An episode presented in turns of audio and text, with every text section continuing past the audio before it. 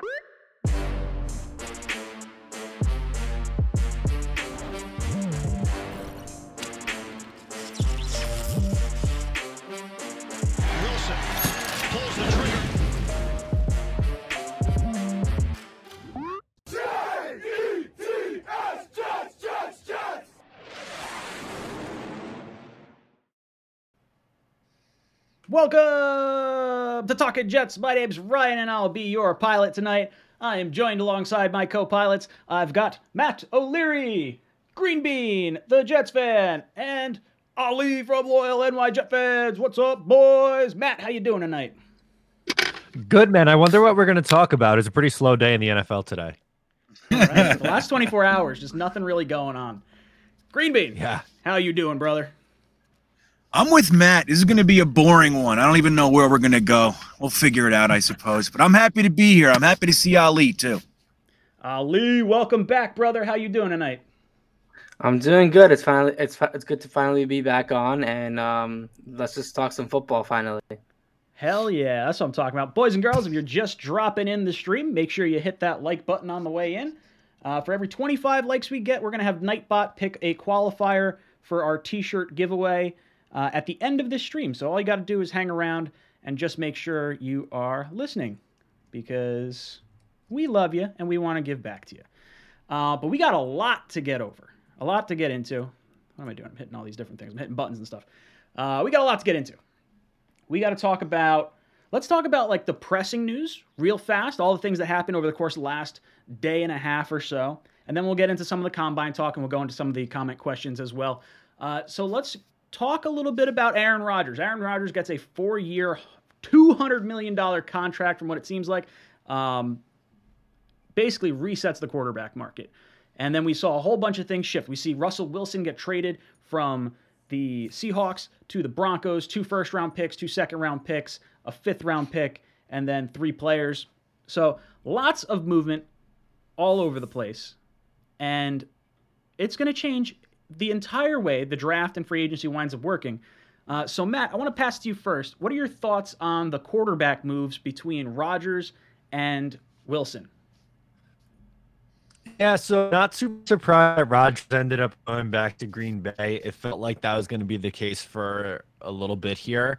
Um, and as for Russell Wilson, like that really caught me off guard. I did not think he was going to get traded, number one. And then number two, I did not think that Denver was going to be in play uh, for, for, for Russell anyway. So that one really caught me off guard. And you know what? I thought they could have more. I, I was surprised with what the return was for Russell Wilson.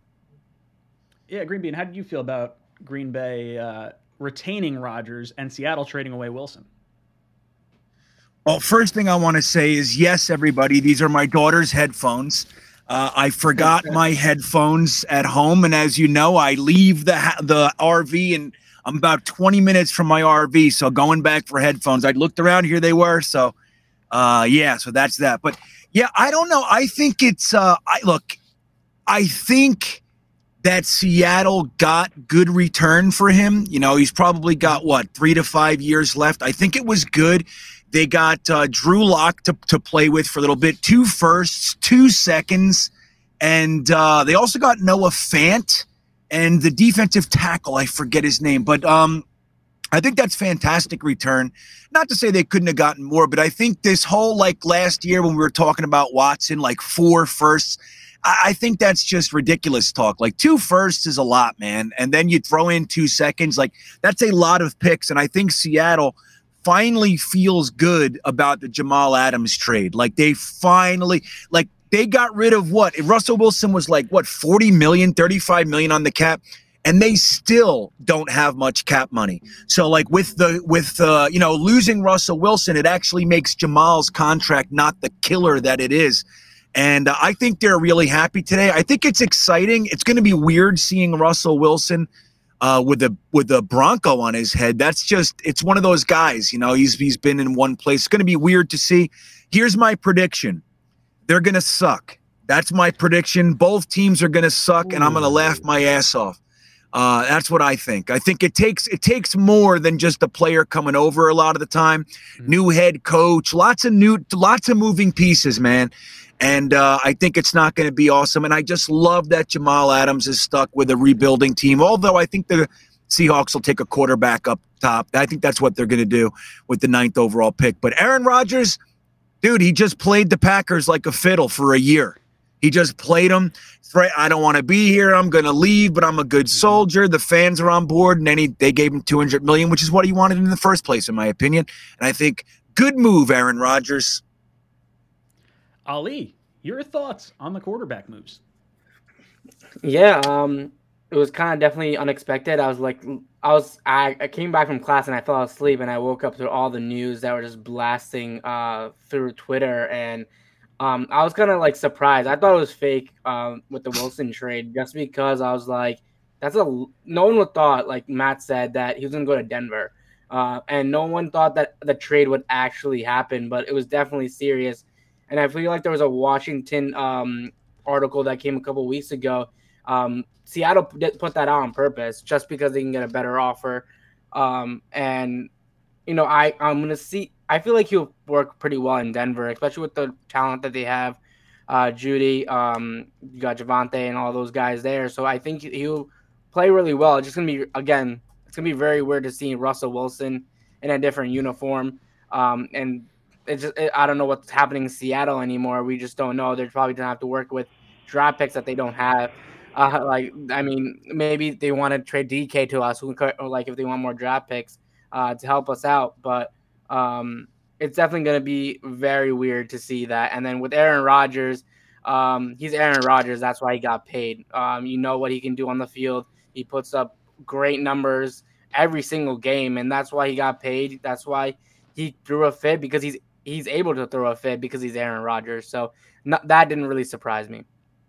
Yeah, Aaron Rodgers getting the amount of money he got. I he's kind of a hypocrite. Like I, I don't know if you guys saw the the video clip. I think it was Greg Jennings that was talking about how Aaron Rodgers went up to him at one point after Jennings got his money and Rodgers said something along the lines of, "Oh, you know, once you like he Jennings had just signed his contract and he went up to him and he's like, "Hey, just make sure you're not one of those guys that tries to renegotiate partway through. You signed your contract, you know, live up to it." and Rodgers fucking does the same thing. Screw him. I'm sorry. I don't I'm not a big Rodgers fan. I think he's phenomenal. I think he he has an argument for like one of the best quarterbacks of all time. Um, but yeah, I don't know. It's not not that surprising, I guess. I thought his best shot of winning was going to be with with uh, Green Bay. Uh, as far as Seattle, I think the Seahawks did not get enough in return. Uh, I was a little surprised by it. Now, I guess if the wheels come off in Denver and, you know, I don't know, maybe things go the, the wrong way, but I think Denver's setting themselves up for another run like they did with Peyton. Like, it wouldn't shock me if Von Miller goes from the Rams back to the, the Broncos and they just That'd like ship funny. over. Yeah, they, they, they used the second round pick that they got. They got a second and a third for Von Miller when they traded him to the Rams. They used that second to go trade for Russell Wilson, and then they're going to get Von Miller back the next year. Like, I, I like it. I think it's a good move for them. Uh, Seattle, I don't know what they're going to do. It doesn't it doesn't feel like they're going to go out and try to get like I saw people saying like, oh, they should go out and get Watson. They should go out and get this quarterback, get that quarterback. Yeah, I like, saw that. Nah, they're they're either going to tank and bottom out for this season, which I think is more likely. I don't think they're looking to take a quarterback at nine. Um, but I don't know. I you know I I wouldn't have pictured Pete Carroll hanging around for a new rebuild of a team. Like, are they going to pull the plug? Are they trading DK? Are they like getting rid of uh, you know all the other guys? The friggin' Bobby Wagner might get cut. You got friggin' who else is over there? There's like three guys that are like right on the bubble right now, cap wise. Whatever. I don't think Seattle got enough for Russell, but they. What do you think they're supposed to get though? What What are they supposed to get? You're are you telling me we basically got we traded Jamal Adams or we could have traded Yeah. Jamal Adams and two seconds for Russell almost. No, Pretty that's close. because they're stupid. that it's was a bad deal. That was a it bad. was a bad What's the- but still, But what's the biggest deal in NFL history? What are the biggest deals outside of Herschel Herschel Walker, Walker, right? And then you have the Mike Ditka trade. Out, who the hell has ever gotten three firsts? No one. No one's ever traded three firsts, right? Correct me if I'm wrong. Maybe I'm wrong. I, don't know, I think age played a everybody's nuts. If if if Watson hadn't gotten in the trouble he got into, I think he would have gotten three firsts in a heartbeat. I think it would have been more than three firsts. I think it would have been three firsts Ah. and probably multiple seconds. Nope. Like, two it was the firsts, two seconds. It would have been the Jets number Yeah. two pick, which would have been, but it would have been three first. It would have been two, one this year and one next year if we had gone for him. I think Maybe we can say maybe, maybes and babies. that's true. That's know? true. That's true. What's All the old saying? If my my uncle had, if my aunt had a pecker, she'd be my uncle, right? Something like that. Oh yeah. I guess that is accurate. Something like that. You know, but like think about it. I mean, that is a lot. Not only Mm-hmm. did they give them two firsts and two seconds, but they gave them a second round quarterback. They gave them a first. Was Noah Fant was a first round tight end. yeah. I, I mean, they get that's a lot, man. That's a lot of shit. That's a lot.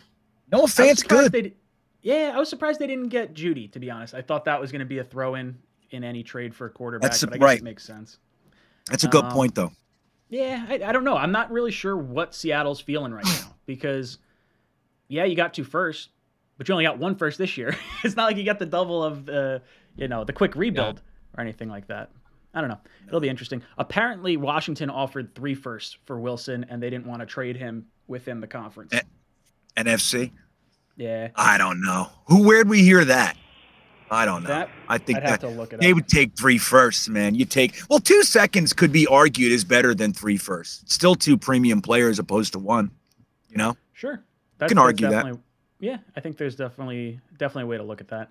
Uh, the other big news we heard yesterday: Calvin Ridley done for Ugh. at least the 2022 season. At least crazy for gambling on football, specifically gambling on the Falcons. Now, apparently, he was gambling on them to win, so maybe there's not you know, as bad of an egregious kind of thing, but even still, you got to be smarter than that.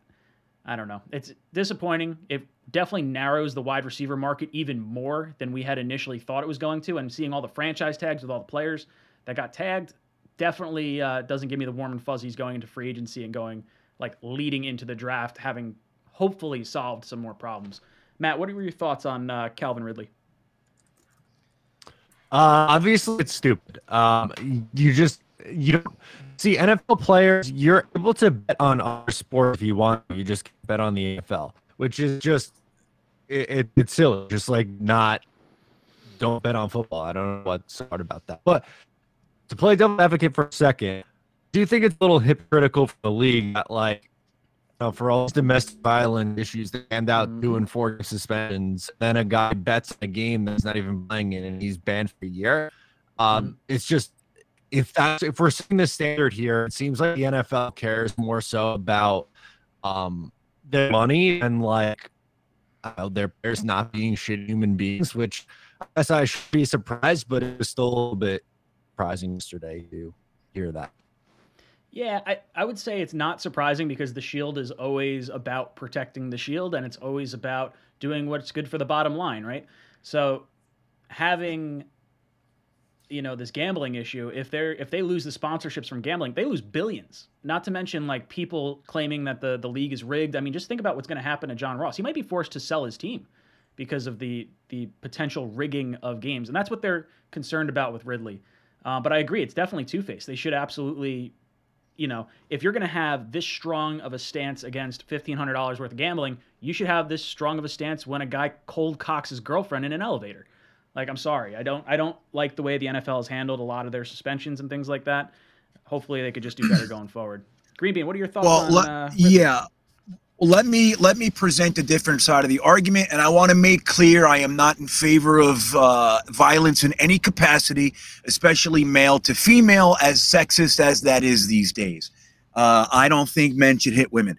But here's the thing: only one of those cha- those crimes can be punished by the law. So um, the uh, the NFL's suspension on top of a violent act, a, a um, you know, a domestic or whatever it might be, that's also being dealt with in the court of law. There's going to be uh, penalties, jail time, what, you know, whatever potential is there. So the NFL just puts on top of that their their their penalty.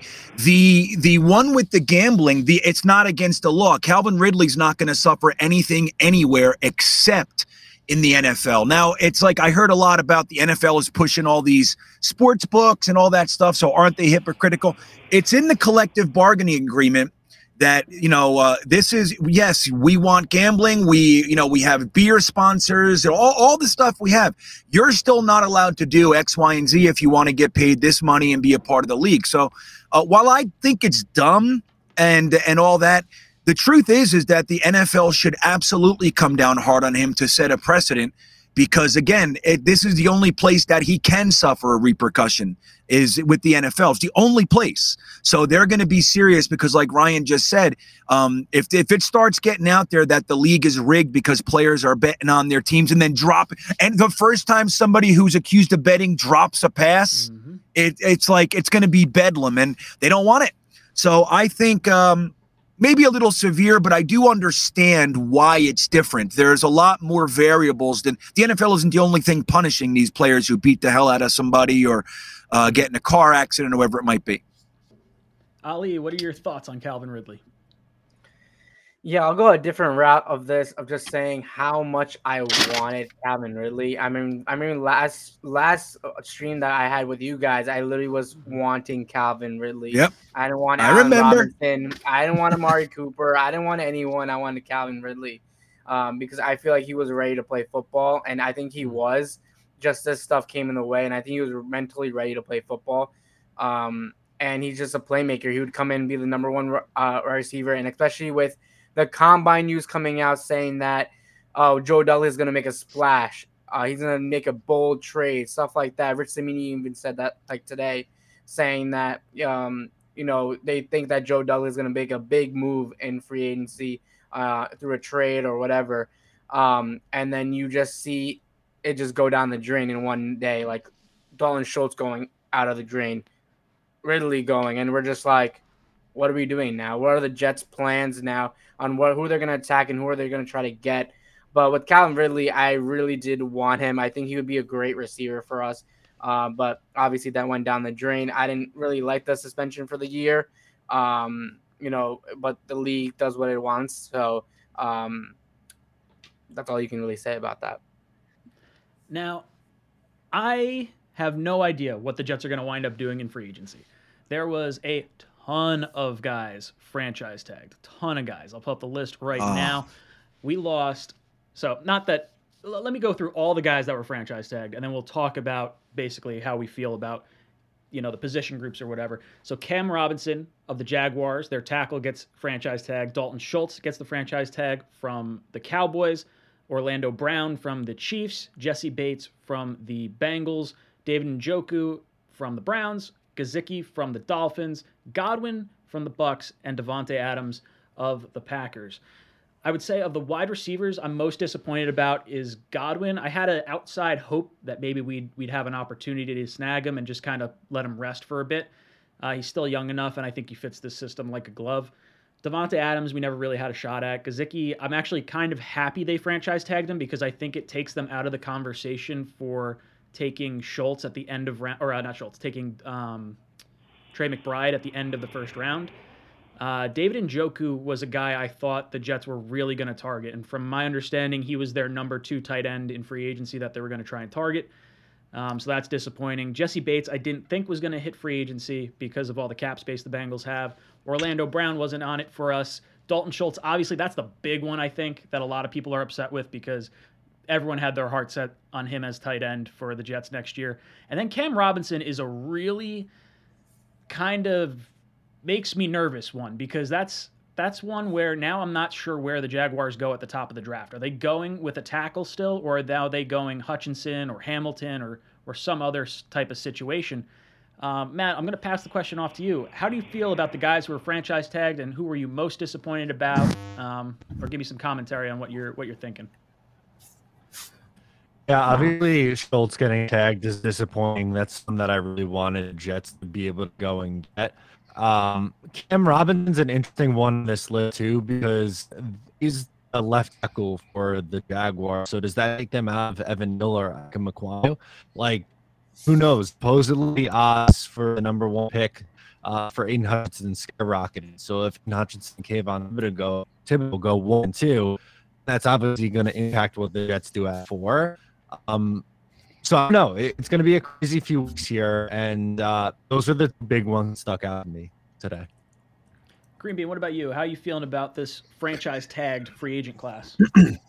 Dude, all the tight ends are gone. All of them. All the ones. I mean, we got some older fellas around, and uh, any of them that I was even mildly interested in, I think most of them are gone. I think, um, uh, yeah, I don't know. I don't know. I think it's it's definitely interesting. Like we saw Godwin, uh, we have Davante Adams. So a lot of the bigger names that we were kind of playing around with are gone. Uh, I'm surprised that all the tight ends, like you know, we saw Njoku, and they're going to keep um, in Cleveland. Uh, what's his name again? uh, Njoku. What's the the other? No, the other guy. They they franchised Njoku. Oh, yeah, yeah. I just can't remember his name, but they said they're going to keep their other tight end too. Um, so and then we got look Gesicki, you know, and uh, you know, obviously, um, you know, all these tight ends. Like with these were the guys that we were looking at. So it's kind of a bummer. Um, now we might need to double dip in the draft, which I'm fine with anyway. I think Ertz is Ertz going to be a free agent this year. I, I just forget if, if he's a free agent if he signed a one year. He is. Um, Yep. Okay, so that Yeah. that could be an interesting one to bring in as a vet. Um, but uh, yeah, I think it's a big bummer, dude. I think it ruined our plans. We were having some fun dreaming about Schultz. Ali, how you feeling about the franchised free agent class? Yeah, I think like you guys all said, it's uh, Dalton Schultz that sticks out to everyone. Um, but it's more about how the Jets are going to approach that position now because we know heading into this season, um, we had to improve the tight end position. And I really do like the Zach Ertz and maybe uh, draft a tight end because you definitely have to draft a tight end uh, no matter what in this draft. Um, there's just so much, you know, talent in this you saw on the combine and you saw the senior bowl you just see them and even if you watch just tape of them these tight ends are pretty good and they don't drop the ball very often um, and if you get zach ertz in there because the jets need a full full locker room change at the tight end position that tight end room sucks so you need to get guys in there that know um, you know how to play ball and know how to help their uh, your quarterback and that's pretty much what it is right helping Zach Wilson improve from year one to year two and for years to come. So I think Zach Ertz coming in as a veteran present would be helpful for him. And then drafting maybe um, McBride or uh, Ferguson or someone like that um, would help him a lot. Um, and I think that's kind of what the route they're probably looking at. And I think that's what the route a lot of fans were looking at because I feel like we kind of knew Dalton Schultz was going to get tagged. I think all of us kind of knew that um, but we, we were just praying that he didn't. Um, and then they so for some reason changed their mind on on Amari Cooper um, and just franchise tagged him instead of Dalton Schultz. But obviously Schultz is a, a top in my eyes top five tight end in the league, um, and he can put numbers up there. So uh, obviously it's sad not having him, but having Ertz and maybe drafting maybe even two tight ends in the draft uh, would go a long way for this team. Yeah, I 100% agree. Guys, if you're just tuning in, make sure you hit that like button on the way in. For every 25 likes we get, we're going to pick a qualifier for our t shirt giveaway. Sorry. Right now, because we're going back to yesterday's stream. If you tuned in for the Monday stream, you were qualified for today's giveaway. I got Jets Forever, D. Vieira, Kevin Chatta, Jay Perez, HMNI Cadoza, Jake, Robert Killian, Mark Orlando, Don't Judge the Drip, Zachary Burner, Matt Curtis, Harlan Abram, and Rusty Spooner. You guys are all qualified for our t shirt giveaway. We're going to do that at the end of this stream. If you guys haven't joined the mock first round competition, I'm giving away a jersey for whoever winds up winning it. It's just first round mock, real easy. It's free to enter. It's down in the description down below. Uh, definitely uh, check it out. It's a lot of fun. Uh, all right, let's get into a few super chats that popped up. We got one from, let's see, Richard Delgado. Let me just resize this, get this down a little bit. Bam. All right. Uh, thanks, Dick. He says, the Jets should trade three first round picks for Bo Callahan, the guy from draft day. Sorry. No, not happening. Uh, David Gerard drops in with the super chat. Says, "Can't wait to play the Seahawks at their place." Are we playing the Seahawks this- this year? Is that one of our uh, one of our games? I don't think so. I didn't think it was. I don't I could think we wrong. play them. Well, either way, I can't wait to. I, I love that Jamal just got his contract and he's kind of stuck on a team that's like, you know, not really going anywhere. It just makes me oh so happy. I might smoke a cigar on Instagram and dance around like a buffoon. Um, yeah, I can't wait to play the the Seahawks either. So I'm looking forward to it. Uh, Mark Riss drops in with a he's got a celebration of eight months of the membership tier. So he gets his own little super chat. He says Brett Favre to Rodgers, 30 years and only two chips. Pathetic. Yeah, when you have two all-time great quarterbacks and you only have two rings to show for it, uh, it's disappointing. I think Aaron Rodgers has definitely um, underwhelmed. He's got what four MVPs, so he's he's a good quarterback, but he just seems to choke it away in the in the postseason. You know, every year. Matt, your thoughts on uh, Favre to Rodgers for 30 years of dominance, but only two rings? Wish the Jets had that quarterback play. Um, must be nice, but unfortunately, very much so underachieved over that time. Green Bean, any thoughts on Favre and Rodgers with 30 years of good quarterback play? if that was the Jets, all we would hear is how much we suck. About it would be a laughing stock. Like if we had two quarterbacks like that, and we, I mean, it's more fun to win, right? So I don't, we don't have shit to say. But if that was us, Jets fans would be, we would have been talking about cutting Favre, getting rid of Rodgers. He sucks. He can't win the big game. So uh, yeah, I mean it's disappointing, man. I mean, but again, dude, they've been to how many championship games? We still talk about we we've been to four AFC championship games since 1982, and we hold them up like they're they're badges of honor, right? So they've been to a whole. They've been four in the last three years or something like that. So mm-hmm. it's more fun to win. They have a lot more fun than we have, so I think they'll take it. Ali, any thoughts on the 30 years and only two chips? Yeah, I mean, we only have one in the past like 50 years, so I, I don't know if I should really be talking right now. Um, but um, just seeing the greatness of Rodgers and how much numbers they put on every single year, and just only having two championships to show for it is kind of because you look at Tom Brady, you look at these other guys, and they're just like they're winning, they're winning games, they're winning the big games and everything like that. But Brett Favre, Rodgers, literally only two chips. Like, I mean, it's not the worst thing, but like it's not the greatest for someone that people consider as one of the greatest of this lifetime of like this generation. A lot of people think Rodgers better than Brady, but like how? If he can't show that he can win with any team or wherever he has, so yeah, it's just very disappointing. And again, like what Green Bean said, if it was the Jets, we would never hear the end of it. So Right.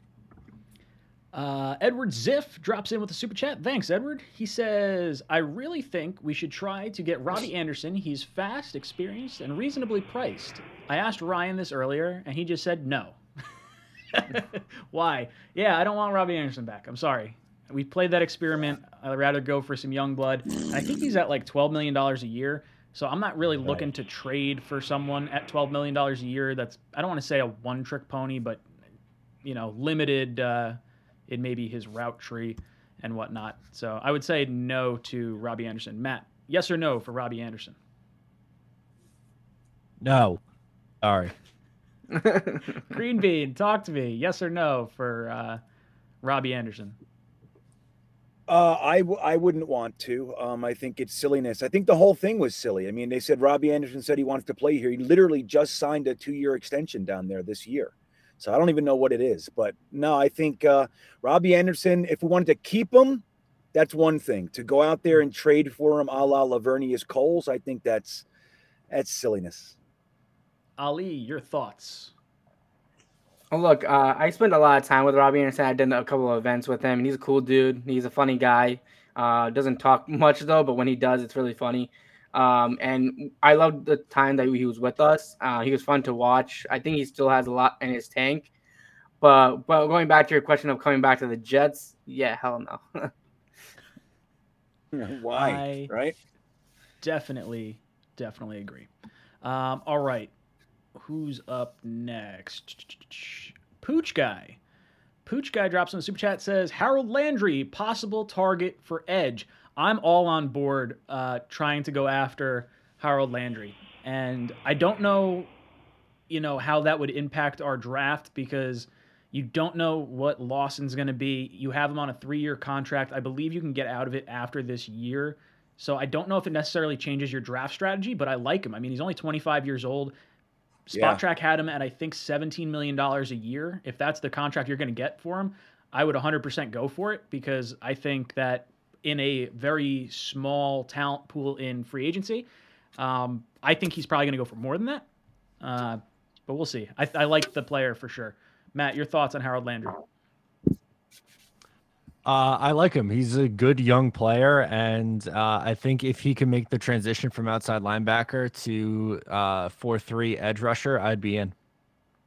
I think he can. I mean, he played with his hand in the dirt a bunch this past year, and he did pretty well. He definitely stood up as well, and he's what 250 or 255 pounds, so he is maybe a touch lighter uh, than you may want your edge to be, but I don't think it's you know unreasonable for him to do well um, at his weight and whatnot. But uh, Green Bean, any thoughts on uh, Landry? Yeah, he was a second round pick. Uh, so I want to remind everybody that it's not only about the first round, everybody. We don't have to freak out and get everybody in the first. Second, we have two second round picks. Harold Landry was a second round pick in the Sam Darnold year, if I remember correctly. So we could have grabbed him if we didn't trade three second round picks uh, to move up. So I just want to remind everybody of that. You could be Ali, your thoughts on Landry? Yeah, I'm, I'm just I was looking at his stat total for like sacks. He started off with 4.5, 9, 5.5 in this past year he had 12 sacks. Uh, so that's pretty much better than any team any guy we have on our team right now. Um, and he's a guy that I feel like the Titans are probably going to try to sign back, like heavy try, because I think um, he was a very big part of that uh, Titans defense. Um, but if the Jets can somehow get there, you know, we have the money, we have the load to get him. So if Douglas likes him, um, and I heard um, like very few things about him. He's a good locker room guy too. Um, so if he can bring in, um, you know, just a little bit of experience to this young squad that they're trying to develop and the Jets defense, um, I think he would fit really well. The Pooch Guy drops in with another super chat. Says, Give me DK for the 10th and hook it into my veins. So I heard this a lot. I went live as soon as Russell Wilson was traded, and I would say maybe 75% of the chat was bringing up DK Metcalf and how the Jets have to go out and get him and, you know, go out and do this right now. And I just don't see it happening. I don't see, like, the Jets being able to get DK for the 10th pick based on like everything that went down with Seattle and us. Like I feel like he's destined to go to another team if he is traded, but I think there's a shot he winds up staying with Seattle still. Uh, Matt, what are your thoughts on DK? Um, I would take him for pick 35. I don't want to give up a top 10 pick for DK Metcalf. Green Bean, what about you? I'm uh, I'm in agreement with Matt. I think uh, that's too much. It's just too much. I mean, he's what he's got one year left on his contract too. So you're trading away a first round pick for a guy who's going to want to get paid uh, mightily, and uh, you, you're more than likely going to end up losing him. So I mean, I'm not even a big fan of trading a second, but that would be that would be my top for DK Metcalf with the situation surrounding him. Love him, but that's where I stand on it. Ali, how you feeling about DK? Yeah, so after watching the combine and seeing how much talent of wi- at wideout is in this draft, um, especially uh, in the, you can grab one in the first and second round, and that's how much you would have to give to get DK. I'd rather just take a shot on a guy who's a rookie and doesn't have asking for a lo- big contract and see how he goes because there's a lot of talent in, in the wide receiver market um, in the draft. So just, it just doesn't make sense for the Jets to go out and trade so much for DK. And I don't think they're going to want to trade with us anyway. So. Yeah, I'm 100% in agreement with you guys. 35 would be a conversation, but like Ali said, there's a lot of talent in this year's draft. Uh, Jim I drops in the super chat says, "Here's a pint of fuel for Green Bean." For those of you that don't know, Green Bean's Yeah! traveling around the uh, the country. I was on Green Bean Stream last night, and we were talking about it, and we started getting uh, gas donations throughout the night. So we were talking Yeah. about the gas prices. Right. I had to change my plans. I was heading to California after here to Palm Springs to go ride all the coasters. It's 750 a gallon for diesel in California. I literally had to change my plans. It's four I watched it go from Jeez. 389 389 to 489 in 4 days. What is that? So uh, yeah, everybody how started much- sending me gas money. It was How funny. how many how many miles do you get to the gallon with your rig? when I'm pulling my rig, I get 10. We're gonna need to make sure you're going downhill. We're not gonna be able to get Green Bean Yeah. back from the Rockies. He's not gonna be able to make it over the mountains. No, man. I get I just have to make it to Yellowstone because I'm working up there. Once I get to Yellowstone, but I can't right now because the snow's too deep. So I gotta wait. But uh, once I get to Yellowstone, I'll make some money and then I'll get out of here. Then I'm going to Santa school. As you guys know, I'm going to be a Santa Claus in Michigan. I'm going to the top rated Santa school in the country. But if I could just make it to Yellowstone and Santa school, we'll be okay. I need help. Everybody send me gas money so I can get to Yellowstone. I love it. I love it. Richard Delgado, aka Dick, drops in with another super chat. Says, "Now that Schultz and Njoku are gone, I think the best tight end on the market is Henry Ruggs. solid, solid. Um, probably not where we're gonna go with that." Uh, Alex Canillo drops in with a super chat. Alex says, "If not Kyle, uh, if not Kayvon Thibodeaux, Sauce at four, and Walker at ten is best in my opinion." Yes, I would prefer Walker. I would say if I had to rank my edges, I don't I don't want to touch Kayvon. I'm like deathly afraid of this guy like just pulling a Jamal Adams and just blowing up the locker room and I like don't want to see that happen. So I would say I would want Hutchinson, then Walker. Then it's probably a toss up between Karlaftis and Johnson. I'd probably put Karlaftis a little bit higher. Um, but I like the I like the depth of the edge rushers. I have no problem, you know, going Sauce at four and then going with an edge rusher at ten. But if we wind up seeing Hutch go at one, KT go at, you know, two, I don't know if there's a, you know, now that the Ridley situation happened at number eight and the Packers are now at number nine, I don't know if we have to worry about Sauce getting picked before our number ten pick unless someone trades in front of us. So I'm a little more at ease with going edge at four, I guess. But uh, it'll be interesting. Matt, what are your thoughts if no uh, Thibodeaux at four, going Sauce and Walker at ten? Um, I don't. I completely walked away differently from the combine on Kayvon Thibodeaux than you did. Um, I I actually liked his uh, press conference a whole lot. Well spoken, and to me, just seems like someone who's uh wants to improve and wants to get better. Um, I like Sauce Gardner a ton. He's my he's been my number one corner for a while now. Um, Walker, I don't get rise. Uh, to me, he's more like I don't know, maybe like my fifth edge, but I still like Karlaftis and Jensen more than him. Green Bean, your thoughts on Sauce at four, Walker at ten? Yeah, I think everybody's just high from the combine. This happens every year. There are players that we all fall in love with, and they're all the buzz after the combine. It's natural. It's normal. Don't don't uh, don't feel bad if if you're involved. But I think uh, Sauce Gardner at four would be a mistake, in my opinion. Um, I like him. I'm not saying anything. You know, if we grab him, you know, fine. But uh, that's not the way I think the Jets are going to go. It's not the way I would go. I think that's an overdraft of a guy who had a, you know, he was uh, he played in college. He was that shutdown guy. They never picked on him. They all picked on Coby Bryant. Um, when he comes to the NFL, it's not going to be that experience. He's going to have a rough first year, in my opinion. They're going to beat the living shit out of him, and he's going to have a completely different experience. Not to say he won't come out on top of it, but he's going to take a while, in my opinion. Uh, as talented as he is, and uh, that's not a top five pick, in my opinion. Ali, your thoughts? Sauce at four, Walker at ten. I'm kind of with Green Bean with Sauce. Um, I do feel like it was on and no, it was he was on not a lot of people's radars after before the combine. No one even knew about him, and people started knowing him when the Jets a social media account posted a mock draft of them drafting him at four, and I think that's when people start to know him right before the combine. Um, and no one really knew him. Yeah, he could be a really good fit, but um, and I would definitely question it if the Jets drafted him at four. but I would still be like thinking positively because I do think he would fit well. But he is a project. I feel like he is some guy that's not gonna go in and make plays right away.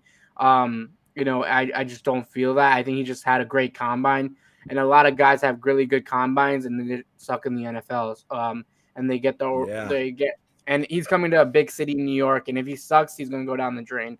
Um, especially if you're picked at number four. So for Sauce, um, it's gonna be very interesting how the Jets handle it because they need to do extensive work on him if they really want Sauce and they actually believe he could be a star for the team. I love Sauce Gardner. I have no problem if they want to make the pick at four and they think he's not going to be there by Ugh. ten. No problem whatsoever. I think he fills a premium position that you would have paid twenty million dollars a year for in free agency, and the dude didn't allow an interception or didn't allow a touchdown through his entire college career. He allowed 130 Yeah, but- yards the entirety of his last Yeah, season, but and only see, gave up how many- 14 yards against Alabama. Yeah, they didn't throw it at him. That look, look there's Right? a Well, that's a positive good and thing. a, there's a there's a positive and a negative to that though. I, I agree, man, but it's like he never got tested because he was considered the the guy not to throw at because they they picked on Coby Bryant. But the dude, I'm telling you, in the NFL, that's not happening. He's not coming in and as a friend, as I'm sorry, a rookie, shutting down all the wide receivers. That like, think about it, man. He's going to come in and play the best in the world. You think they're not going to pick on him? It's going to be an entirely different scenario. And uh, I, I don't know, man. I think uh, he's an illusion. I'm, I'm not saying he's not talented. I'm not saying I don't like him. I agree. He's my cornerback one too. Although I do like Andrew Booth and uh, Elam, and there's a few guys that I really like, but.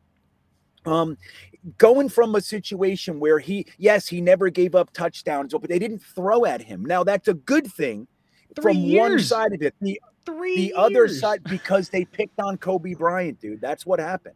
So I don't know, man. It's just again, he's going to come into the NFL, and they're he's not going to have that that that that cushion of not even getting thrown at. And uh, what again, I and they start understand. th- then they can throw the other way. Because like well, that's what we did with Revis, right? You got Revis and you get Cromartie. Yeah, Re- took Revis had a rough three, first year. Years. Yes, he took him fucking three or four years, dude. We're we're ready to cut Becton and Mims and everybody in year two. So I'm just saying, like guys, like if you're using the top four pick on somebody, they got to be a top five pick. And I think Sauce Gardner, as much as I like him, I don't want it to sound like I think he's going to have a rough first couple years, at least one year, let's say. He's going to have a rough first one or two years and uh, it's going to be a whole different thing than people think. He's not generational. It's none of that stuff people are saying. All of a sudden, um, two weeks ago, we didn't hear anything about this guy, and now it's um, you know, it's like I'm just concerned. Top five picks. I don't see Sauce Gardner as a top five pick. That's just me. See, I think the whole God, you're gonna get me fired up. I, when you make a pick at 4 you you're Uh-huh. making a statement to the rest of your organization because you have every player in the draft to choose from, and you are saying this is the type of player we want to model our organization after. And I think Sauce fits that to a T, exactly what you would want. Now, I would say my tune changes a little bit because if you're giving me the option of Thibodeaux at four or Sauce at four, I'm going to take Sauce at four. But because of how Walker performed and because of the trades that have happened and the things that have gone down with Ridley, I think you probably have a better chance of getting Sauce at 10 now than you did just two days ago. Um, and I would say, you know, I would prefer to go Walker at four or whatever your edge, you know, top edge is at four, then go Sauce at 10 or trade down if he's not there. I would be fine with that. Ali, Yeah. your thoughts? Sauce at four, Walker 10. Yeah, um, that, I said it earlier, and people kind of roasting me on uh, the chat right now. But um, I the thing with Sauce, the I, like I'm not hitting on a guy like Green Bay. I'm not hitting on him, but is he worth that fourth overall pick? In my eyes, I just don't see it. Um, you know, if he drops a ten, sure, I'll take him. But is he gonna actually drop to ten? I I doubt it. Um, especially after the good combine and all that stuff. Um, and again, he's just more of like will he be living up to the hype? You know, it's always concerning um, if you're not 100% with a guy uh, and drafting him number four overall. Number four, you literally sucked all of last year and had the fourth pick, and you're gonna put that one pick on that guy. So you're literally drafting the after a horrible season, you're drafting this guy. You need to be certain that he will be a guy that will help you for years to come. And I just I can't say that. Like I can't be confident say that and be like Sauce will be the guy. That's just my thing. I think he's talented. I think he was good in the combine. He was really great. Um, his he made plays in college as well. But I can't just like I can't confidently say right now that he will be great for us. I I, I just can't. You guys get me all fired up. Guys, make sure you hit that like button on your way in. We're going to give away a t shirt at the end of the stream, and every 25 likes we get, we're going to pick a qualifier from our live stream chat. Uh, so make sure you, you hit that like button for us. Uh, NY Jets Forever. Where'd it go? Bam. NY Jets Forever. Thank you for the super chat. Says, you think we could trade for Brandin Cooks or Robert Woods on like a one year deal? Cooks, from my understanding, is not pleased and doesn't want to be traded. He wants to be released, which makes sense. Then he can go anywhere he wants. So unfortunately, he doesn't really have much of a say. Um, I don't know if I'd want Cooks. I do like Woods a lot. Um, did did Woods get hurt in Yeah. the playoffs? Did he tear an ACL? Is that what wound up happening? Or was it? Yeah, he I tore don't his remember what it was. ACL. I think like before the before the playoffs. I think Hmm. he, everyone got Yeah, hurt before before they brought in the playoffs. Odell. Yeah. Yeah. that's right. That's right. And then Odell tore his ACL. so I get. I don't know. I of these two, I guess you'd probably stay away from the ACL and you go with Cooks. But I think there's other routes I'd probably go before doing that. Uh, Matt, what do you think about Cooks or Woods? Uh, of the two cooks, um, well, I would have for a little bit of a more splash than one of those two. To be honest with you, Green Bean, what about you? Woods or Cooks? I don't who wh- which Woods, Jelani Woods. No, no, no. are you Robert talking Woods or Brandin Cooks. Sorry. Um, I don't know. I'm dealing with your webcams. Go go to Ali for a second. I was clearing Ali. this guy out of here. You gotta. Ali, what's going on? How are you feeling about uh, Robert Woods or Brandin Cooks? Yeah, especially with when it comes to injuries with wideouts, it kind of scares me. Um, especially with Robert Woods coming off an injury, is he going to be that Robert Woods that we always liked um, in a Rams uniform?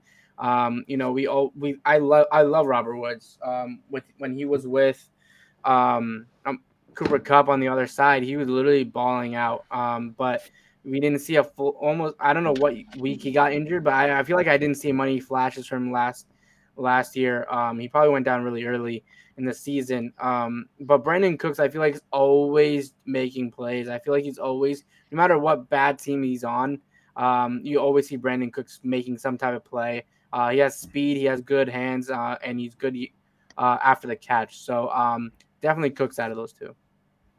Matt, I'm just realizing this. Are we? Do we lose you at nine o'clock, or are you here for the stream? no, uh, there is no game today, so I'm working my three jobs today, only two. I love Hmm. it. See, I was just I looked over at the chat and they're like, "Oh wow, Matt's still here." I was like, "Oh, I forgot he does that." Yeah. That's all right. I like it. Uh, disregard Papa. Come, actually, hold on. Uh, Green Bean, did you want to give any thoughts on Woods or Cooks before I move on? Yeah, Brandin Cook should he should have been a Jet from the beginning. That was the pick Mhm. in uh, 2014, I think it was, when we Yeah, took Louisville Calvin Slugger. Pryor. I, I thought 100%, and I got excited before the pick. We're getting Brandin Cooks, and no. But I'm with Ali, man. The guy's a playmaker. He's getting, you know, he's he's getting older, but uh, I like Brandin Cooks. I like Woods too. I like. Disregard Papa. I just- comes in with. I Oh, just want to say something to everybody in the chat that's saying that all of a sudden Sauce Gardner is the best player in the draft. Two weeks ago, it was Ickey is the best player in the draft. You know what I mean? Like, guy, we just got to calm down. And I'm I'm not saying I don't like him. I'm saying I wouldn't take him at four. That's it. Two weeks ago, 99% of you would have said the same thing. He runs fast and did a couple drills, and everybody's losing their minds. Just calm down. Let's take an even keel approach and really look at stuff. At the end of the season, he was cornerback three. Okay, so let's just remember that. Just remember, everybody calm down out there. That's what I want to say to everybody. I love it. Disregard I love it. Comes in I with a love it. super chat saying, "Do you think Kayvon Thibodeaux will drop to ten due to personality?" No, I, I don't think that. I think there's going to be a team that, you know, definitely likes him. The talent's there, right? Like, there's no reason he can't be a top five pick. But I think the the personality for me, based on the culture we're trying to grow, I don't know if our locker room and team is established enough to to bring him in and not have it potentially impact some of the younger players on our team. Um, so I I would pass on Thibodeaux. Um, I mean, if he fell to ten, I would take him there maybe, but I um, I would think he'll go before then. I think he goes to the Giants at seven. That would be my guess. But now with you know Hutchinson possibly going Oh my one, maybe that changes things and Thibodeaux goes two. Um, Ali, I'll throw it to you for this one. Where do you think KT goes? Yeah, I'd probably say if anything to the Giants if he falls like deeply. Um and for the Jets wise of why the Jets shouldn't, um what we've noticed for the last couple of drafts that we have seen of Joe Douglas is that um he's a very he loves leadership. He loves guys who are leaders of a football team. Um, that's the personality he always looked. I feel like the first draft, literally, they were all captains of their respective colleges. Um, and I think that just kind of puts it out of the picture of like what they're trying to build there, especially with Robert Saleh as well.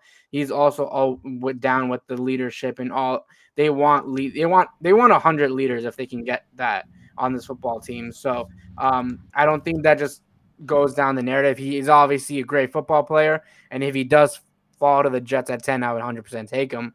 But he, for the Jets' perspective, I don't think it just makes sense because we don't need it. We're not. I don't think we're gonna be like winning like in the playoffs and for a Super Bowl right now. And he's not that Super Bowl. He could be that guy, but we don't need that type of player right now. Uh, we need players that can develop with us and the young squad that we have. So, um, I think for the longer wave of like how what the Jets are trying to build, he just wouldn't fit correctly. Jets World celebrates 12 months of membership to the channel. So thank you so much. Uh, so he gets a free super chat. Says we need to trade for Cooper before he's released. Yes, I 100% agree. I would trade for Cooper. I'd offer a fifth round pick, and if they don't take it, you know, then someone else offers it. You know, maybe you consider a fourth, and then that's probably as high as I'd go. I don't know if I want to give up a third for that kind of contract, but I do think that we would not attract Cooper in free agency. And I think the benefit of having him on three, what would essentially be three franchise tags that you can cut after any season, uh, is absolutely huge. I don't care if I have him for one year at $20 million, giving up a fifth round pick while we let Christian Watson develop.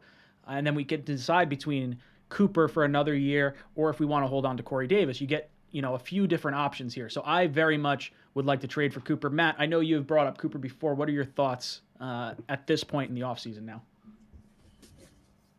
Yeah, if he hits the market, I'd be going for it uh, and trying to sign him. Or if you want to say like, "Hey, Dallas, here's a fifth rounder. Don't you know? Don't cut him. We'll take on the contract." I'm good with two, because the Jets have you know an opportunity here with all this draft capital that they have. So be for it. Jack Filipowski drops in with super chat says Pringle from Kansas City would be a great Cole replacement. Uh, Green Bean, how you feeling about Pringle from Kansas City? Do you know much about him? Uh, it seems like Matt's pretty interested. Uh, I could toss to him if you want. Yeah, I was uh, really excited about trying to figure out how Pringles was somehow going to get us out of the Uh. uh, coal market. So I don't. Yeah, I know. I'm not. Go ahead to Matt. I'm. I don't have much of a stance on on this one. Yeah, Matt, fire away. Uh, well, we have some we have some breaking M chef news. The Titans signed Harold Landry to five-year, eighty-seven and a half million dollar deal. So there goes that option. Damn. Uh, so what is that? 85 million divided by five. That's what? Seven and a 15 half million? divided by five. Seventeen and a half. 17 and a half. Okay. So yeah, it was right where we were talking about, right? We were saying uh, four years, 68.4 million is what they were saying. So wow, Spotrac was right on. Man, that's depressing. Wow. Yeah, Spotrac's pretty good, man. I got to hand it to those guys. They're good. I like that site. Matt, your Me thoughts on. Pringle? Um, eh, I think that would be like Braxton Berrios walks. Then I think you bring in a guy like Pringle. He could be your your burner slash deep threat slash do a little bit of everything for you, kind of reliever. Kool Aid drops in with a super chat. Thanks, Kool Aid. He says, Jets sign Allen Robinson, draft Burks at 10. Uh, I know everyone still really likes Burks. I don't want to take a wide receiver at 10. I think the value for wide receiver is definitely at 35 or 38, and it's not, you know, me ripping on Burks at all. It's me just not wanting Wilson or not wanting London or any of that stuff. Um, and I would I would prefer Christian Watson or uh, Pickens. I mean, I, I don't think it's unreasonable to think Burks might slide to the the beginning part of the second round. I think there's a shot we could get him at 35. Um, you know, Jameson Williams might be there. I, there's a lot of other players I would prefer at 35 or 38 than I would want to take at 10. I would much prefer to trade down or go a different direction there. Um, Green Bean, I'm going to throw this one to you. Uh, Jets sign Allen Robinson, then draft Burks at 10. What say you? Um, if they did that, I would be happy about it because I happen to really like both players. I don't want to see that's not what I want to see. I happen to agree with you. I'm not quite as high on Watson as as maybe you sound like you are. Like I was Mhm. talking to um I think it was Joe Campione in the chat a little while ago. You know, his competition at North Dakota State was not necessarily impressive. So his athleticism is there. It can't be taken away from him but he's another one that I think is going to have a little bit of a learning curve uh, Mhm. in the NFL. So I just, I those kind of guys spook me. That like you know first or second round picks, um, Mhm. but um, I like Allen Robinson as our free agent. I don't want to give away a, a draft pick for the right to pay Amari Cooper twenty million dollars. Um, I get it, but I don't want to do that. I would rather wait till he gets in the market and pay him seventeen or six, you know, something like that. Um, I don't think he's a twenty million dollar guy, and I love Cooper. I think these these prices are insane. Uh, and Dallas, you know, this is why they want to get rid of him. It's not that he's not good; it's that they overpaid the shit out of him, and they don't want to do that anymore. So I don't want to get into the same situation and then give away a pick on top of it. Again, I understand it. So I would love to get Allen Robinson and then take another receiver. I really like Burks. He's probably my favorite wide receiver. I do like Garrett Wilson, and I like a few other guys. Um, I'm a big Pickens guy uh, and some others. So um, I wouldn't be unhappy, but it's not the way I would necessarily go with uh, taking Allen Robinson and then your 10th pick on a wide receiver. That's a lot. That's a lot of premium assets. So um, yeah, I wouldn't hate it though. Jake drops in with super chat. Jake says, "Not sure if this has been mentioned yet, but could trading DK entice AJ Brown to reunite with Moore and DK? Thoughts? Not a bad wide receiver group." Jake, could you please pass that joint that you're smoking because I would 100% want it over here because that is lunacy. you guys are Looney Tunes. I look, I agree. I 100%. I would love that wide receiver room. It's never going to happen, and it would cost you probably like 50 million dollars. Uh, but yeah, I, I would say it would be great. Probably slightly unrealistic. Uh, let's see, where did we go? Wild Billy Boy drops in with a super chat. Says for anyone bummed about losing out on free agents, just remember JD said this team will be built through the draft. His first draft had to be influenced by Gase. With Saleh, it's great and only going to get better. Uh, yeah, look, Joe Douglas and Robert Saleh have told us they want to build this thing through the draft. And ideally, the best teams in the league, they are built through the draft. They retain their players, and when they have good players that they can't re sign, they let them walk in free agency, they get compensation picks, and they draft more players to reload their roster. So that is absolutely how I would love to build this team. Uh, and I think based on free agency, that's exactly why you have to build it through the draft. Because otherwise, you're going to wind up paying through the nose for, you know, DJ Chark or or friggin' Allen Robinson or something like that. Like if you groom your guys, then you don't have to worry about that. So Matt, I want to throw it to you first. Do you think the right move is building through the draft, or are you upset about you know free agency? Give give me some feedback on what you think about this. Um, I think still pretty good options for um free agency, even with some of these guys that have been tagged. But I don't like the narrative. You should only build your team one way. I think you have to be creative and do things. Um, you know, just be flexible because if you wait and build through the draft, I mean, it's going to be another decade before you're making push for the playoffs. You get aggressive at some point. I completely agree. Green Bean, your thoughts on building through the draft?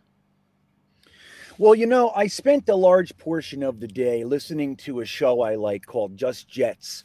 And uh, Matt had a, a good point, um, which is, you know, building through the draft as the foundation. This is how I heard it anyway, Matt. Uh, building through the draft as the foundation is fine. It's great. And I love it. And I'm glad that we're finally doing that. At the same time, we have our quarterback right now. You know, he's on he's in his 5-year window and we happen to have 50 million. I believe we're probably going to have closer to 65 million once we cut some guys and maybe 60 65. So I think that we need to use that money. Like we were talking about last night, Ryan. if you need to pay an extra million to make sure that you get the guys right now, I'm not I'm not against that. Like even Berrios, you know, you want to keep your team together, you want to keep talent, you want to reward the guys, set a precedent. There, it's bigger than just the the you know the black and white, the numbers of it all. So I would say um, the fact that we have money is great. The fact that we built all the draft capital is great. I would like to at this this point at least be a touch more aggressive than we have been. Building for the draft as your foundation, 100%. Yes, and I love it. But we have some money in free agency. I say we go get a few guys that are going to help our team uh, kind of take that next step. Well placed, well thought out guys. Get them in there, maximum impact, and do that as well. Ali, your thoughts on building through the draft? Yeah, from what the previous GMs that we've had, they focused on f- just free agency and then they shit the bed uh, in the draft. Um, that's pretty much what it has been for a couple of years. And for the first time, I actually see them working the draft and actually hitting on their picks. You know, there's potential there. There's guys that are going to be maybe around for the Jets for a long time. But, you know, especially that he said, you know, JD and Saleh has said that they're going to build through the draft. They're going to do all that stuff. But they also said they're going to be aggressive in free agency if they need to. They know they need, they have a lot of positions that can use upgrades. They know that they um, could get veteran guys that could make us a playoff team. You know, there's guys out there still in free agency that can help this team regardless. You know, it, it doesn't have to just be the draft. Yes, the foundation is there and they're building on the foundation. I think they finally have went in a direction where they're actually developing a football team together and but you need to add pieces. They're not just focusing on one part of the offseason, which is free agency. They're focusing on all phases of offseason, which they I feel like we've never really done uh, with other uh, regimes and stuff. So I think this is a great approach of them, and they definitely will be aggressive in free agency. I think Douglas is going to make a lot of signings and shock a lot of people this year. Guys, if you're just tuning in, hit that like button on the way in. For every 25 likes we get, we're going to pick a qualifier for our t shirt giveaway at the end of the stream. And if you want to check out the free first round mock draft competition, you could win yourself a jersey if you wind up winning. It could be any team, it doesn't have to be a Jet jersey. Um, hopefully, it is a Jet jersey, but we'll see. Suli, thank you so much for the super chat. Says, "Love you, Green Bean. Here's half a gallon for you." So there's What's there's that? Two Suli. bucks.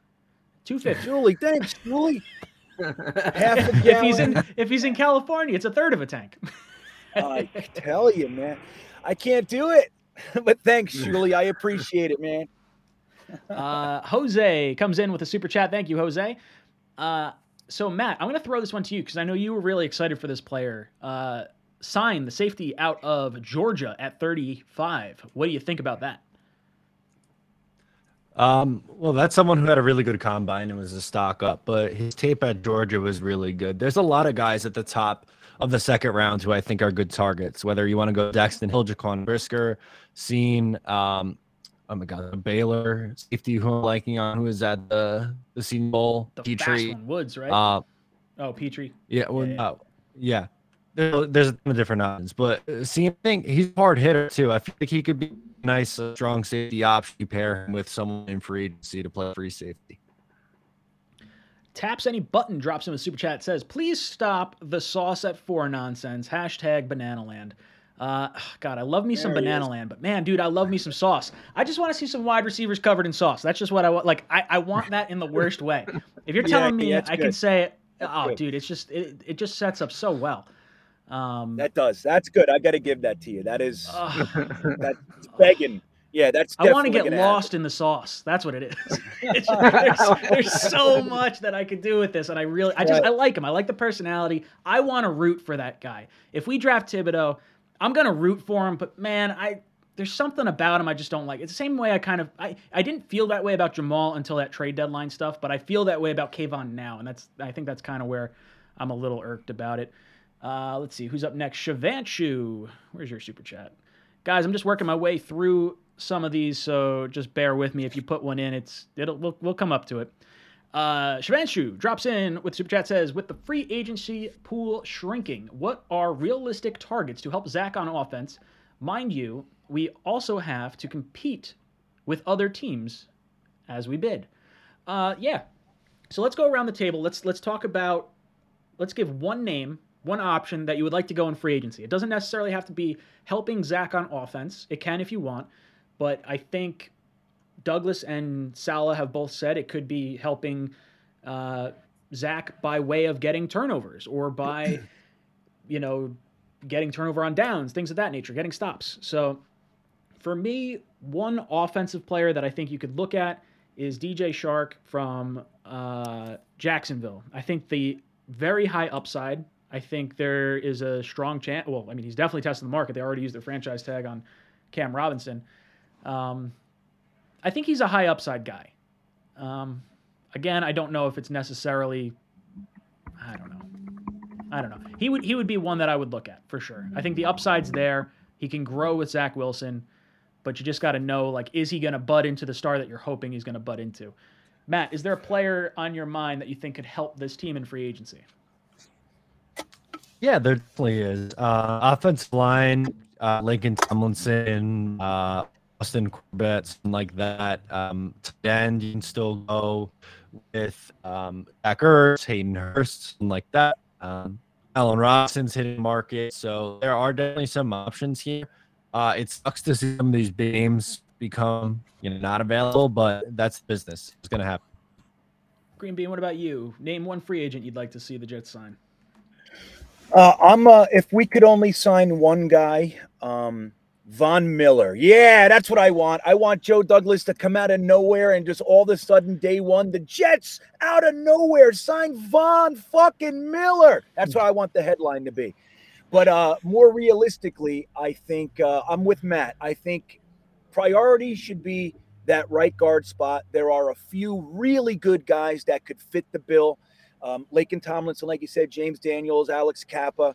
Uh, there's a few guys that would literally lock that down for us, and we wouldn't have to worry about it in the draft. I think, you know, um, the the fact that we have so many young guys around the team, like let's just get a vet that kind of knows the system, at least the wide zone system.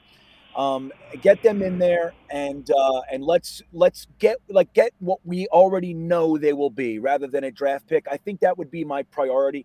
Um, if I had to pick one, I would probably go Laken Tomlinson because he was Mhm. literally under these coaches. Like John Benton was his offensive line coach for years. So I think that you can't get more comfortable than that. Ali, your thoughts on the free agents class? Yeah, um, I really do like Marcus Williams. Um, I feel like he would be a good fit um, in that defense um, of Robert Saleh's defense uh, that they have there. Um, I just, I don't know. I th- I think he would be a really good player to build around. I think he would be a guy that they could draft other guys in the in, in the draft and match it up in the secondary because the secondary struggled. There's no doubting that. And I feel like Marcus Williams is a talented player who can come in um, and make plays for you. And that's kind of what the Jets defense needs. We need a guy can that can make plays. Um, and I feel like he's just made plays no matter what he's done. Um, we still don't know what's going to happen with Marcus Maye, so we don't know the situation with him at safety. So uh, getting a guy like Marcus Williams, he's a reliable. He's a guy that um, is known around the league as a good player. So I think Marcus Williams um, is one guy, and I feel like if Amari Cooper also gets released and becomes a free agent, I would go after him uh, just because, um, or at least test it out and see what they can do with that. Because obviously there's gonna be a market for him. Obviously there's gonna be a lot of bidders, and you're gonna lose a lot of uh, bids against a lot of players because we're just not we're the Jets, right? So they're, we're not ready to win, and all their teams are in a much better place to start winning games. Um, so it's not very attractive. But if the Jets throw money at him, he definitely will come, and that will help Zach Wilson in this offense. And I think if he does become available and gets released, I think it's a realistic target for the Jets. Taps any button. Drops in the super chat says we should only draft O line or D end at four. Stop with the nonsense. Uh, yeah, look, ideally you want to take D end at four. I think that is 100% the way you want to go. I think when you're considering how you want to build your team, if you grade one player, like the reason I say Sauce at four prior to, you know, the last day and a half or so was I would grade Sauce higher than the second corner by a, a pretty substantial margin. Um, and then I would say that the edge rushers are kind of all sort of clumped together with me. So I could go any which direction on the edge rusher, but I think if you fall in love with an edge rusher, take him at four. He's far more important. He's going to be far more impactful than the corner you're going to take it for. 100%, regardless of how you feel about him. Uh, let's see. Who was next on here? Shivanshu. Saw you in here. Bam. Drops in with a super chat, says, First round corners scare me. Kyle Wilson, Dee Milliner, Eli Apple, Jaycee Horn, etc uh, especially in a league where rules are anti corners, no more shutdown corners.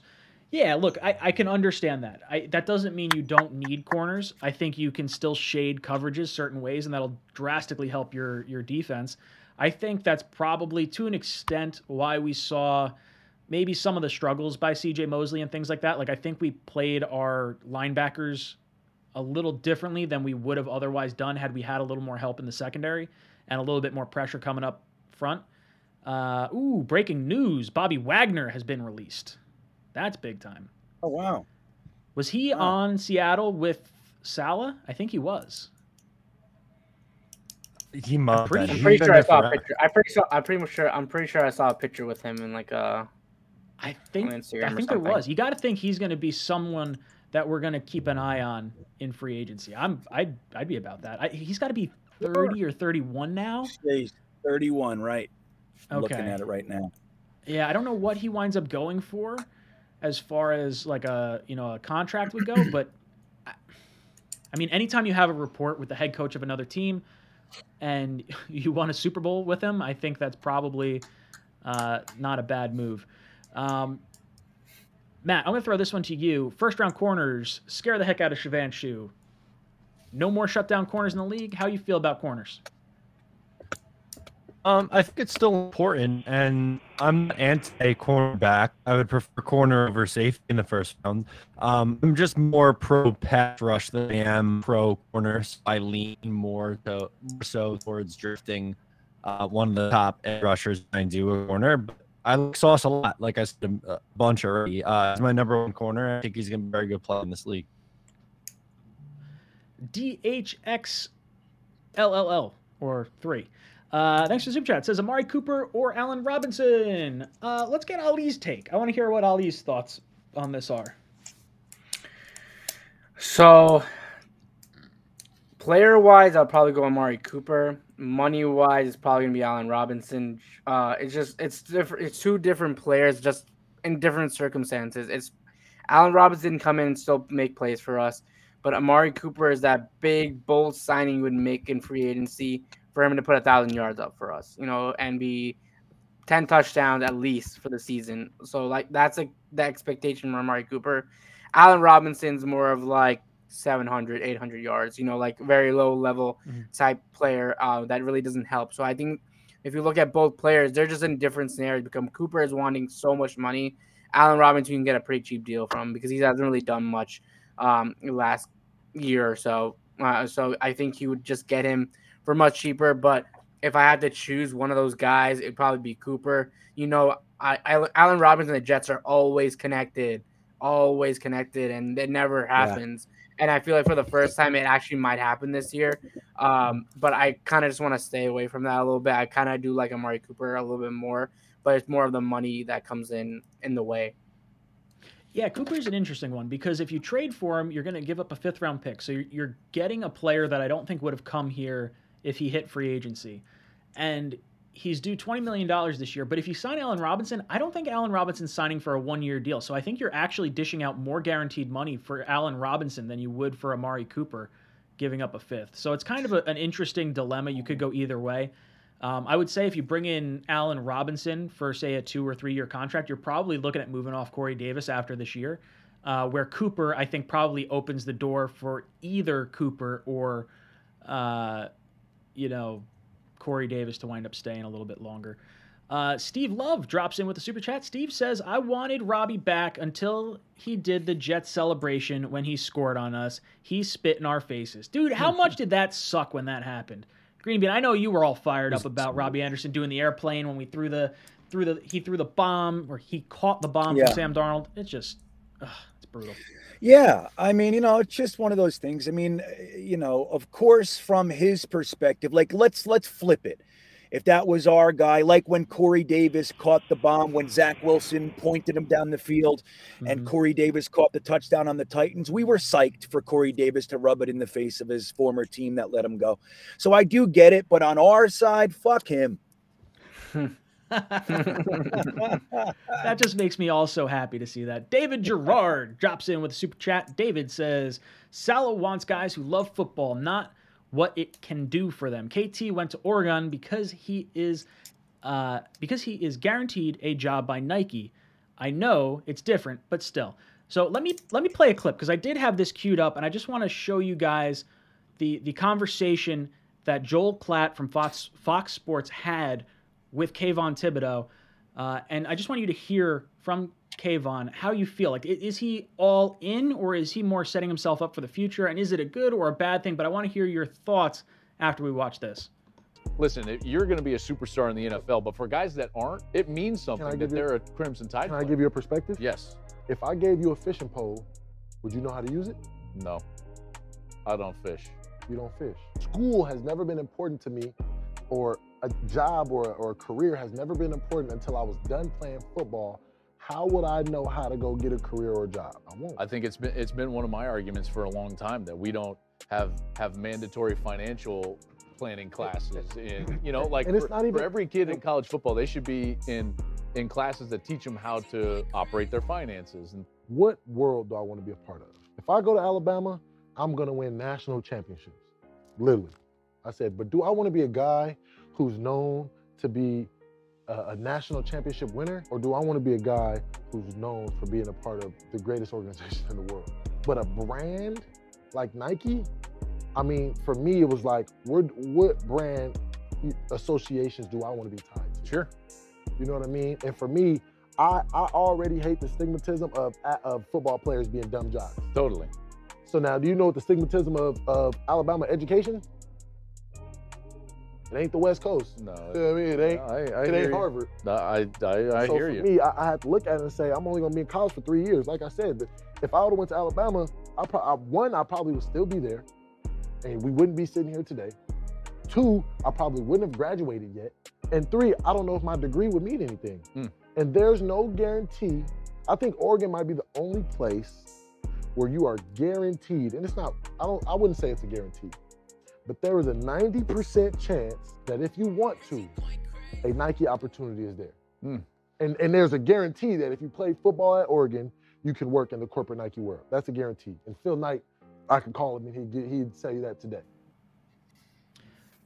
So, guys, I want to go back to your thoughts about Kayvon's thought process because he said, and I quote, I could go to Alabama and I could win championships. But he didn't want to do that. He wanted to go to Oregon and set himself up later on. Like, I want the guy that wants to win. I'm sorry. Like, I want someone who's thinking of the now, not so- someone who's thinking, you know, about his future. And he winds up going on, on TV and saying something really stupid. He doesn't even say the right words at times. Stigmatism. Come on, dude. I don't know. I look, I for me, this isn't even the only time that this has come up. He told scouts he was going to be doing all the drills and he dipped out of all the drills. Like are scouts and and GMs going to trust this guy? He's brought up, you know, the taxes in New Jersey and in California. Is that going to be an issue when we try to re-sign him down the road? There were there were scouts. I was talking to Joe last night who had him in an interview for 15 minutes and he brought up his brand 3 times. Like, I don't think this guy is in it for the football. I think he's in it for everything that football gives him. And I'm sorry, I don't want Kayvon Thibodeaux. That's just my thoughts. Matt, I want to hear your thoughts. I want to go around the panel. Uh, talk to me. Um, I think that he is trying to uh, make sure that he's set up financially for more than just, hey, I'm going to play in the NFL for seven years or however long the average NFL career is and then just be done. Um, I think outside of the stigmatism, that's pretty just F out loud Right, that yeah. he's that and the stigma. uh, but he was right about pretty. He was right about pretty much everything else he was saying. Um, I, I really don't have. An, I think he's a smart guy, and I think the biggest takeaway I had wasn't from that conversation. It was from when he was talking about how he studies NFL tape so much, and he takes these moves from these other pass rushers and applies it into his own game. It kind of reminds me of the people were saying last year that Zach Wilson's a spoiled rich kid, and that he doesn't care about uh, ball and he doesn't have that same drive. And It's I don't know. We're just looking for reasons to put people down. Greenbean, what are your thoughts on Kayvon Thibodeaux after hearing all that? Yeah, you know, Ryan, I hate to disagree with you. I do. I I, I like agreeing with you. It feels good. Oh no, Uh, I want you to don't- disagree. I'm good. I like getting fired up. This Yeah. is you, you get me charged. I think uh, again, I was listening to a show earlier called Just Jets, and they touched on this sh- on this little bit, and it's like I I gotta say, while I don't think he came off awesome, like Matt said, the stigmatism thing, like you're talking about education and you're misusing words, and you know, it's just it's it's a bad look, and and I don't I don't deny that, but I'm not hearing an overt negative like that he doesn't care about football. He's just trying to say that I'm trying to set my life up. Like, you know, I'm again, I don't think he handled it well. I, it doesn't, I don't even really get what he's trying to say, like about being part of the greatest organization in the world, like Nike. And okay, I just think he's a young guy trying to sound, you know, good. That's that's what I think. I I don't really hear. I I get the I get the concern a little bit, but I don't hear it. It's not to me. I'm like, it doesn't push me away. It's like, okay, he's you know, he's, he needs some guidance. This guy, he's gonna, he needs Carl Lawson next to him, telling him to sit the hell down. You know what I mean? That's what he needs, and he'll get that. You know, so I don't know. I don't see the same thing. I just, I get what you're saying, Ryan, but I don't feel that same. Now, stopping doing the drills at the uh, combine, I don't know what that is. You know what I mean? But uh, Well, it's- yeah, it's he's weird. not- there's he there's enough there's away. enough little things that like irk me. Yeah. It's just like and I was two weeks ago I was on board with Kayvon and I'm like every little thing like the, the- I think the combine is what kind of pushed me just enough over the edge. Like I, like this guy's full of himself. I understand feeling yourself. You're you're you're one of the top uh, players in the country. You need to be an alpha dog and you need to think that you are like the best player ever. But like I feel like he walks through life thinking he's the main character in everyone else's story, and it's just like it, it irks me. Yeah. I don't know. I don't I just again it's not it's not it's not sticking to me like it's sticking to you. I don't Mhm. think he came off good. I'm like, eh, he sounds a little bit like a doof to me. You know? Yeah. Try he's trying to sound better than maybe he is. He's the And, smartest uh, you person know, in the other- room, and I think he believes that. Why, know. you don't That's my- fish? Ah, uh, I don't fish. Uh, what do you mean you don't fish? Uh, what if he said yes? It would have totally thrown off that whole conversation. Ali, Uh, yeah, wouldn't have went anywhere. Yeah, from my perspective, the way I see it of how him saying that about Nike and all that stuff, like I look at it in my perspective, like and as like a normal human being, like we're not football, we're not and we're not there. We look at different options of what we want to do in life. You know, we look at what careers be beyond what I want to do. I think that's what he's trying to prepare for because football with sports, your career can end tomorrow if you get hurt. You know, it can end like that. So I feel like he's trying to prepare himself for maybe the future of if like I get hurt or something like that, I'll be thinking that that doesn't necessarily mean he's not in the right mindset for football. Like I'm I'm I love podcasting, but is that like it's not going to take me away from podcasting. I like doing other stuff. I like doing with doing reporting. I like to go do journalism, stuff like that. So he has different he wants to have plans. He wants to have a backup plan if something goes wrong with his main plan. Um, and I think he his main plan is football. But if something goes wrong, and you've seen this a lot, a lot of high draft picks go down the drain, and they get hurt, and they don't have enough money for their lives and their- take care of their kids and everything. So what they think of the longer plan for what they want to do. He obviously didn't portray correctly. I think he just was look kind of looked like a fool talking, um, and he just didn't do it correctly. And just maybe he's just not good on camera. Uh, but I think he was in the mindset of where he was thinking about his career and his life. You know, he was just kind of thinking about his life. If something goes down the drain, I have a backup option. I can do this. I can do that. And that's what he's trying to pretty much say. I don't think it's a huge thing for me, but the Jets, what the Jets need to do regarding that situation, if they have a, even a little bit of concern, they need to do background checks. They need to keep looking into that thing, and especially if the Jets have him uh, available at four and they on they're on the clock, they better know every little thing about him. They need to know every single thing about this guy, about how he treats teammates and all that stuff. So um, that's up to the Jets to figure out. But I, as of now, a guy who's just watching this video, I just think he's does not look good on camera, and that's, that's a lot of people. That's a lot of athletes that don't look good on camera. They just sound weird. They just sound like they don't really care. But I think it's more of just like he's just trying to figure out his future.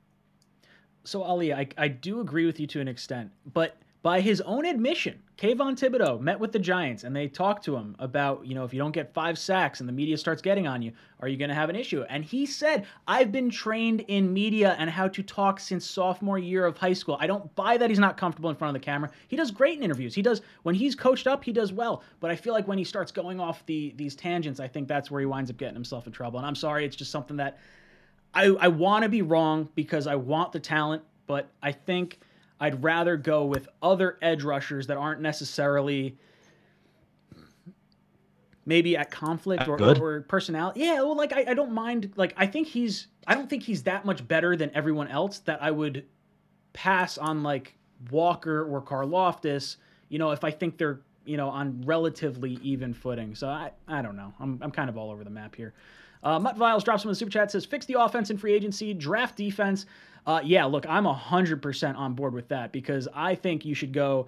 If you want to go after Jensen or Bozeman, clearly they don't want McGovern because we've been linked to two centers. We've been linked to Linderbaum. We've been linked to Zion Johnson, testing him out at uh, center when he didn't play center. He's a guard. Um, I think there's definitely enough smoke around this that we're probably going to move on from McGovern. You re sign Fant, you have your offensive line kind of set. And then you go into the draft, and like Green Bean's been preaching all offseason, play to the strengths of the draft. Get your safety, get your corner, get your edge rusher, get like all these guys at the top parts of the draft because that's where the strength of all this is. Uh, so I agree with you, Mutt Viles. AZ Jets drops in with super chat. Thank you so much. Says pay uh, J.C. Jackson whatever he wants. So his Spotrac projected salary five years, 104.7 million. That's 21 million dollars a year. He had eight interceptions this past year. Uh, he has led the league in intercept, or not led the league. He has the most interceptions in the NFL since 2018. He has the most interceptions in the league since 2019. He has the most interceptions in the league since 2020. So this guy's a, an elite ball hawk of a cornerback, and I have no problem going after him whatsoever. I just have you know sauce on my mind right now, so I'm like I, that's sort of where I'm at. But I love J.C. Jackson. If you can't, if you have to spend premium dollars somewhere, spending premium dollars on J.C. Jackson, I have no problem with that. Uh, but he says Thibodeaux at four, uh, Garrett Wilson ten, safety McBride Zion in the second, Muma or Anderson in the third, interior offensive line, uh, and second tight end in the fourth. Wilson keeps growing on me. I like Garrett Wilson. I I don't. I want to ask you guys for possibly a, a, comparison. I think that Garrett Wilson, and Joe said it yesterday, uh, looks very similar to Odell Beckham Jr. And I don't know if you guys feel similar to that. Matt, what are your thoughts on Garrett Wilson? Uh, well, the running abilities, I would say yes, and like the the chance of like catching something over the middle and turn up the field and going. Um, I, I think he's probably the one who could come in with highest score and like good right away. Um, so I think he's safe, but there's still like a really high ceiling there. Also, uh, I understand why he's a lot of people wide receiver one. He's a wide receiver two, um, but he he would be home run for me at pick ten. Greenbean, what are your thoughts about Wilson at number ten? You want to hear something nobody's talking about? uh, did you did you guys see? I watched his drills numerous times he jumped in the air unnecessarily on three of the five passes in the gauntlet and also on his other routes. He jumps in the, he leaves his feet when it's not necessary to leave his feet. And that's a confidence thing. That's that's a weird little you know like when quarterbacks like they'll tap the ball before they throw it? Mm-hmm. it's one of those it's one of those things. Like i really like garrett wilson. I think he's very surgical uh, with his route running. But I wonder, I I wonder, there's something there, and and I don't know what mm-hmm. it is.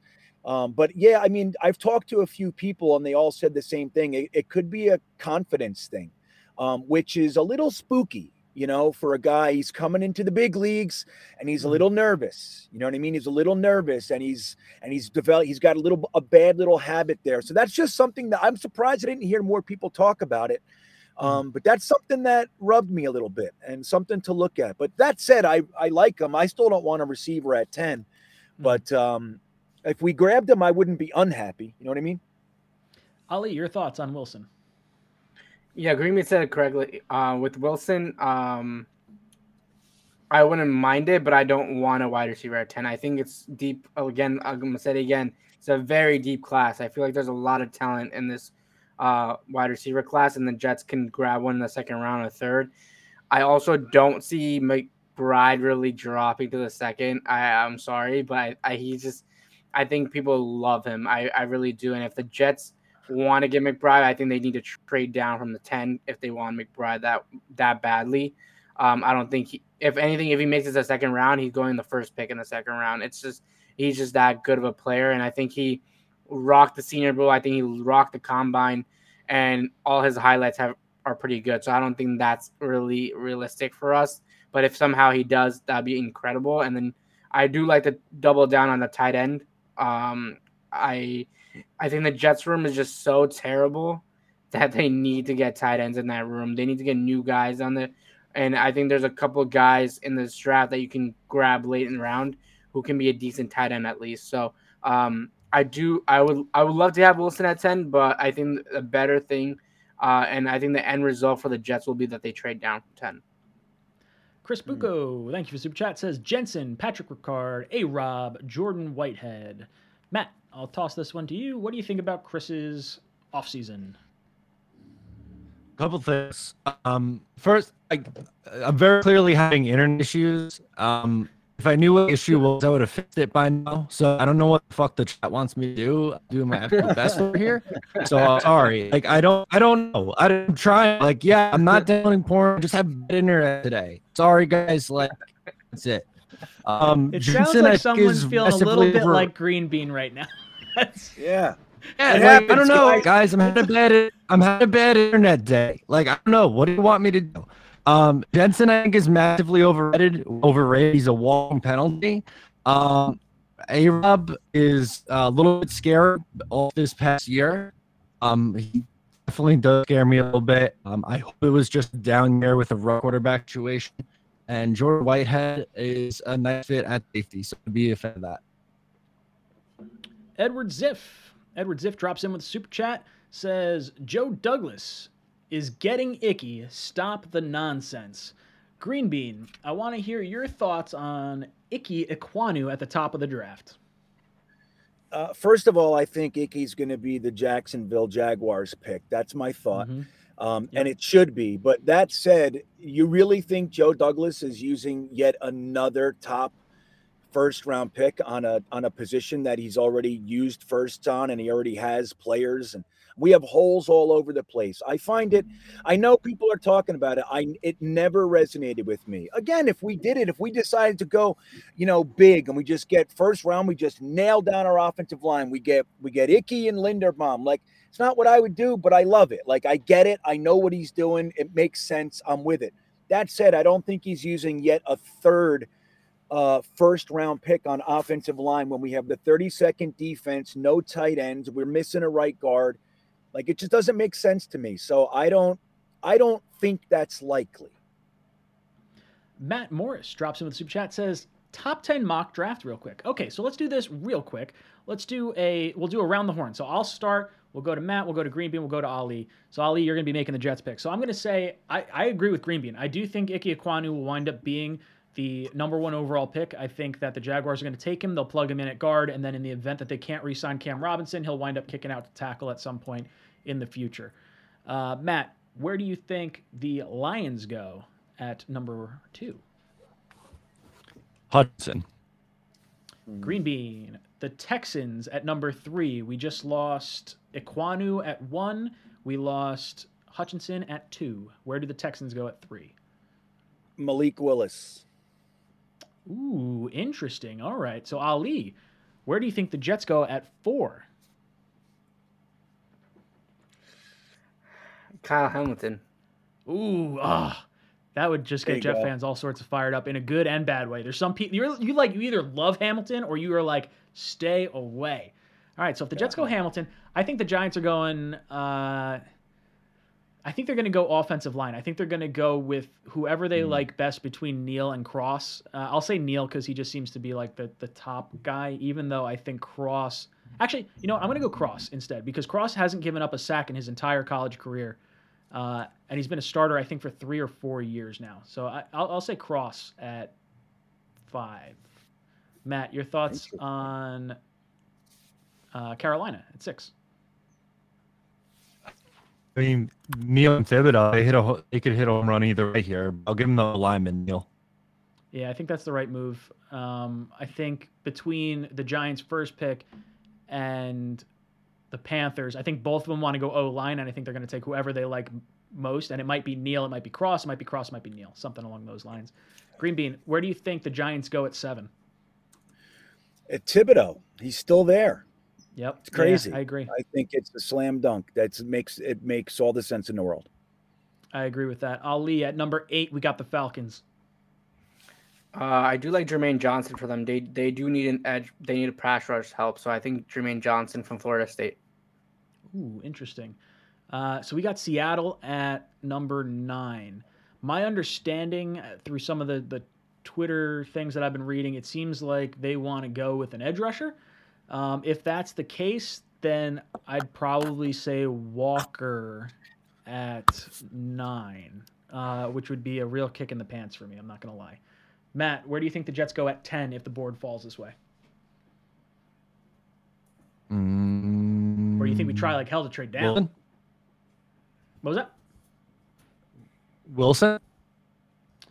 I think that's probably, I think that's probably right. I think you try to help Zach Wilson at that point. I think you might try to trade down. It depends how how you feel, I guess, about the other receivers in the class. But I think that's probably about right. I think we're not too far off on our on our little mock here. Uh, taps any button. Taps any button comes in with super chat says if Drake London runs a under a four five five, draft him at number ten. If Drake London runs a four five at what six foot five, that's incredibly impressive, especially after a broken ankle. Now, obviously, you do want to see him do his wide receiver drills, make sure that he can cut on that ankle, and you're not seeing any kind of, you know, lag or anything like that. I would say I still don't want to go receiver at 10. Uh, I'm going to kind of stick with that regardless of what happens with Wilson, regardless of what happens with Drake London.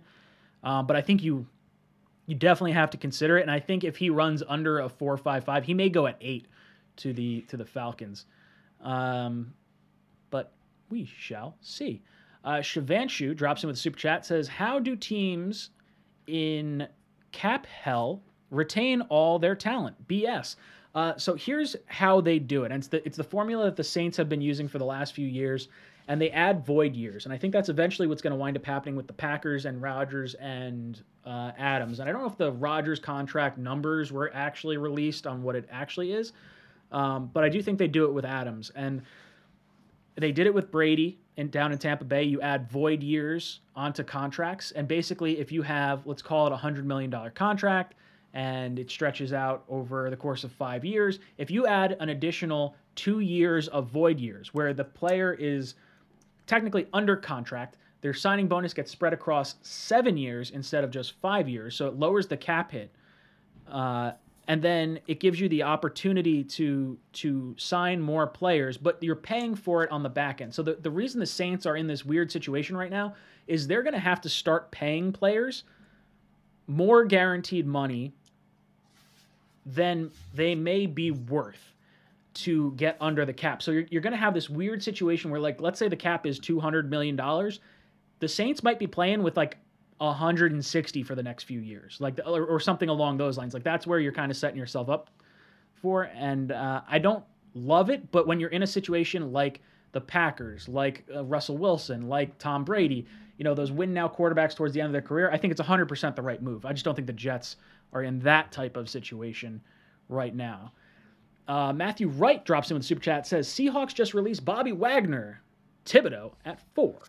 Um, yeah, look, I I would love to bring in Bobby Wagner. I, I think I don't know you know how many years you get him for, but I think someone who played with Saleh and if Saleh really likes him, I think that's a ringing endorsement, and it'd be silly not to do it. Um, now I do know that he saved the Seahawks, I think, fifteen million dollars in salary cap space. So I don't know what his actual contract was, but you'd have to imagine he'd want a pretty high high contract figure, and he's 31 years old. He's probably not going to get another big deal anywhere. So if he doesn't get a big deal, then I could see him coming to us. If not, like I don't particularly want to pay a ton of money to a a linebacker at his age. Greenbean, I'll throw it to you. What do you think about Bobby Wagner? Let's go overpay him. Get him in. Let's go. 20 mil. Wow, aggressive. I Yeah. like it. I think we should Uh, take a swing, though. You know, we yeah, should. why not, we should right? definitely take a swing. Sure. I like bringing in guys that our coaching staff knows. I think that provides confidence and provides knowledge in the coaching system, which is why I'm definitely on board with Laken Tomlinson. Right. Um, you know, an Allen Robinson, I don't know how much of a connection there is. Like I know Robert Saleh and him overlapped in Jacksonville, but I don't know how much like the offenses actually overlap. I know I've, I, I think in my mock draft I had us taking Robinson, so I'm, you know, I've, I'm definitely guilty of that. But I don't know if guys fit, and I feel like Wagner, you know, may fit this fit this defense well. Uh, Fly Guy One says, "I love all your guys' shows. I have to be honest here. If Kayvon Thibodeaux is at four, I want him. He is a diva, but I think he grows out of it.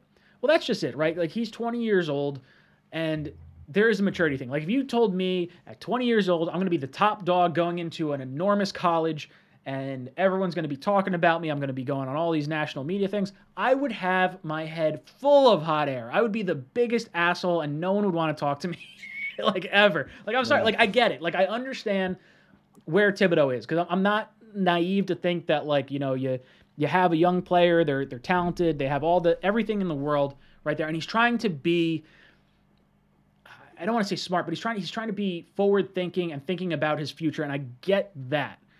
So if you can get around some of the other stuff, I just think there's too many breadcrumbs for me to really love it. Um, Matt, do you think that Thibodeaux grows out of these uh, little things that we're kind of running into? Yeah, I, I do. I think most people, you know, as they get a little bit older, they mature, and I think coming here would help because there are a lot of guys on the defensive line who could take him under their wing, whether it be Lawson or even Quinn at the point or Sheldon Rankins. I think he'd be in hands. Greenman, you think KT is going to grow out of his uh, slight immaturity issues? Yeah, I think Saleh and like I said, Carl Lawson and some of the guys that we have. I mean, they're going to be. He's going to come in and and they're the right guys for that kind of thing. Because I don't see it like he's not out there doing the Jamal Adams thing. You know, calling himself the Prez and like he's not doing that. You know, like He like calls himself him uh, the next Jadeveon Clowney instead. Yeah, it's okay. It's not a nickname. You know what I mean? It's not like he's not. It's not a tagline. Hey, no, dude. They No, ask you're right, you're every right. single player. They ask every single player who they who they comp themselves to. So every player says it. You know what I mean? Who so he looks at himself and he calls himself a generational player that underperforms at the next level. Like, come on, pick someone better, dude. You know they're gonna ask that question. So doesn't even play like Clowney. Clowney. He likes Clowney. So what? Screw I mean, again, like, to me, I don't know. That to me is so insignificant. Again, he gets into the NFL. We know the guy can play his balls off. He's never been a problem. He's never gotten a DUI, right? He's never like, you know, got caught gambling. Like he's never done any of that stuff. He's a good kid who happens to be high on himself, but he's performed the same way all throughout his career. He's always, when he's on the field, he's fucking brought it. He's been one of the best guys in the game, if not the best at his position during his his time in college. And it's like, you know, he gets around guys like Saleh and all that. I don't think they're too scared. Now, if they are, if there's more there that we don't know and they don't like him, then they'll make that decision. I don't think they'll bring him on if they think like what you're saying, Ryan. I don't think if Mhm. they think that he is what you're talking about, they're not going to bring him on because they're not going to, you know, one drop of red dye makes the whole cup of water red. You know what I mean? So they're not going to bring in a bomb into their into their clubhouse. That said, I don't I'm not hearing what you're hearing. I see it, Mhm. but I don't it's not like I don't know, Jay, you know, saying you're like Clowney, okay, saying he wants to go fishing because he wants he picked up. He's trying to justify his school choice. So he's trying to say things. That's right. You know what I mean? He's just a he's fucking 21. What is he, 20? You know? Remember when I said at the trade deadline that I was done with Jamal and everyone got all angry with me For the longest time, I said Jamal is going to be traded. His ass is out the door, and no one believed me. no one believed me. I get in the same willies about Kayvon Thibodeaux, and I hope you're right. And I do trust Douglas and I trust Saleh to make the right decision. So I do think That that, was there's, three years. That was three years of Jamal Adams, though. At that point, it took. you. but it was six months of Joe Douglas. Not even. It was what? It was November. What? What did he get hired in July? July, August, September, October. It was five months. Five months of Joe Douglas. Not even because it was beginning. It was the end of October, or like November first or something like that. So I, I'm just saying. All I'm saying is that I I'm saying. you. You you, Uh, you can't ignore it. You definitely can't ignore it. Like you have to factor this stuff in because we've placed a premium on character. You know what I mean? Like we want guys that when the going gets rough, they don't crumble and and complain and whine. We saw it last year. We had a rough year. Guys like Bryce Hall, Michael Carter, Elijah Moore, like they stayed together, man. They never lost faith. They're here. They're learning. We need to continue that. So if they think Thibodeaux is going to be that, then they won't take them. I'm confident in that. That said, I'm again, I'm I'm not hearing the al- alarms like you are. See, I think if he winds up not getting a sack through the first five games, like the Giants kind of asked him, I think we are going to see an issue. And I, I, I hope you're right. And I do think that Douglas will probably make the right decision, and I trust them to do that. They got the probably the most talented front office that I've seen since being a, uh, a fan. Uh, Yeah. DHX drops in the super chat says Ekwonu, Karlaftis, or Thibodeaux and Linderbaum at four and ten. Um, I, man, hmm. Oh, that's Hmm. good though. Those Yeah, are, no, that's that's, a all great- good. I'd be happy. That's a yeah, I'd be great happy with question. either. So would I. I would be happy with either one, but if I had to pick one, oh god, I see. I don't want to. I don't want Thibodeaux to jade me so much that I'm completely anti him. ah, screw it. I'm going to Kwanu Karlaftis. I'm sorry. Screw it. Matt, who do you want? Yeah. Um, I want the first batch because I think Manu is versatile and can play inside or outside, which I think is really important for this year.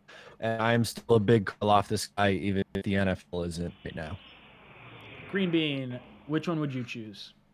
Yeah, I think uh I like Karlaftis a whole bunch too. So I think I would go with Ekwonu because of the versatility, like Matt said, um, and Karlaftis. Yeah, Linderbaum's a strictly a center. He's what 285 or something like that. So Yeah, as much I as I think like there's a him, center. I was gonna say I don't think there's a center under 300 pounds right now. Maybe the guy up in Minnesota, but that's like it. Bradbury. Yeah.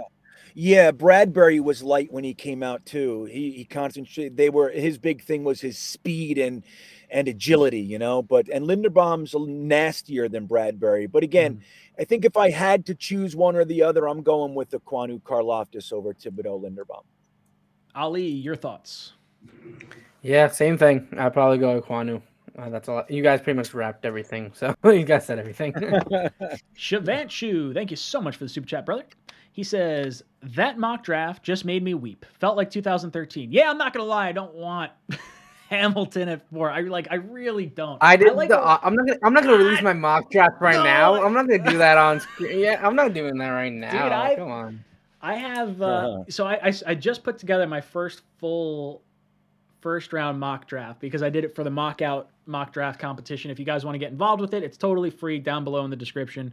Um, I put that out. I don't want Hamilton. I if, if we look if if worst case scenario you wind up with Hamilton and let's say Linderbaum, like I'd be incredibly disappointed as far as the allocation of resources. But I think we got two guys that are elite at their particular positions and will be around for a long, long time that you don't have to be like have an issue with. And I think Linderbaum. God, I just don't want to take him in the top ten. If you if you're following Green Bean and I yesterday, we got him at 35. Yes, we Right? did.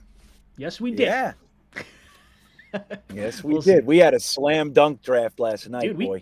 we scored it it. real well. If you guys didn't check out our mock draft, head over to uh, to Green Bean's channel because it was it was pretty good last night. Um, all right, Al- Austin Berry drops in with a super chat. He says, "Ryan, my gut, or Ryan, my guy, killing it KT scares the crap out of me. He is so explosive, but young. Maybe he grows out of my uh, out of this thing. Trade down from four, get Walker. I really like Walker, and just talking to Joe Blewett, like he's all on board Walker as well.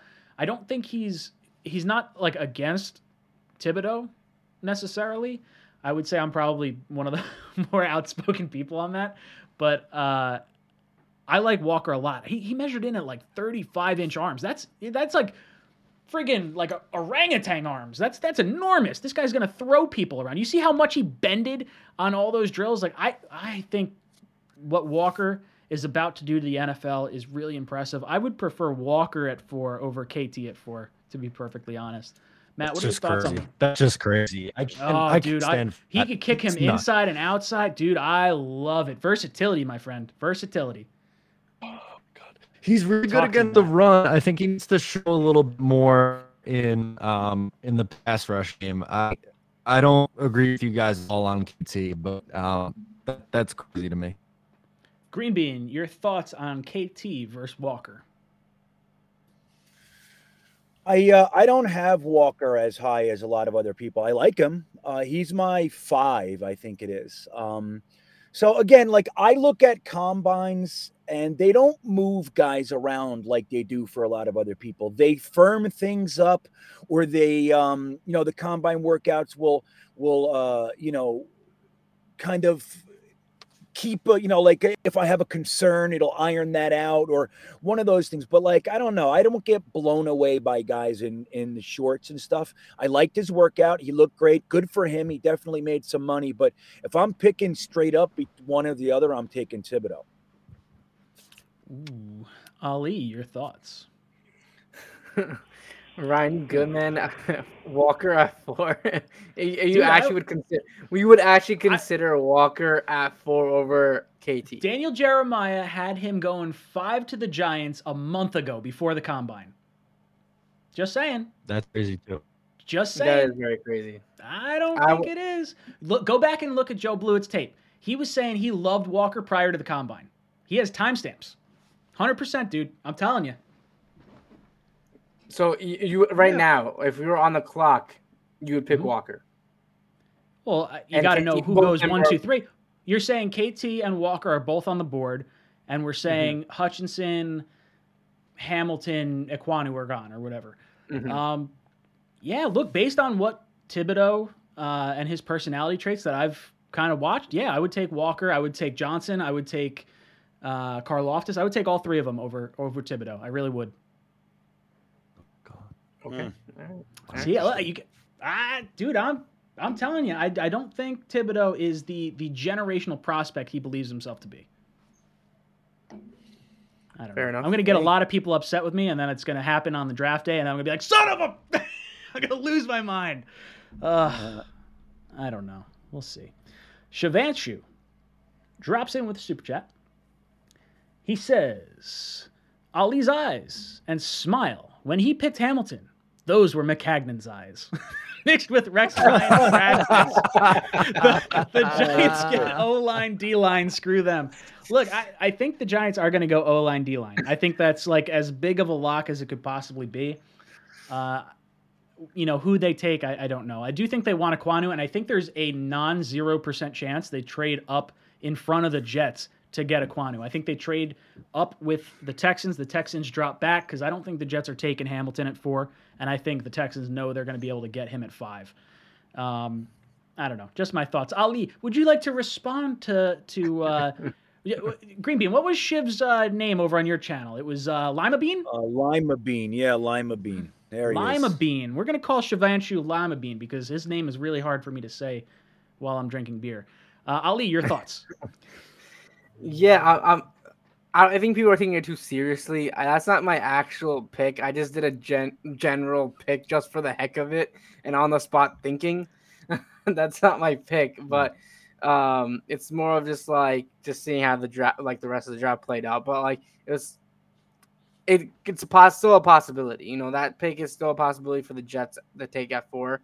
It's an. oh, I feel like the Jets were rumored around him for so long that it's just not going to die down like that, like automatically. And that's like the first guy that everyone had for us. So That's why I just said it. But that that got me laughing about Maccagnan. But I Yeah, it love was it. funny.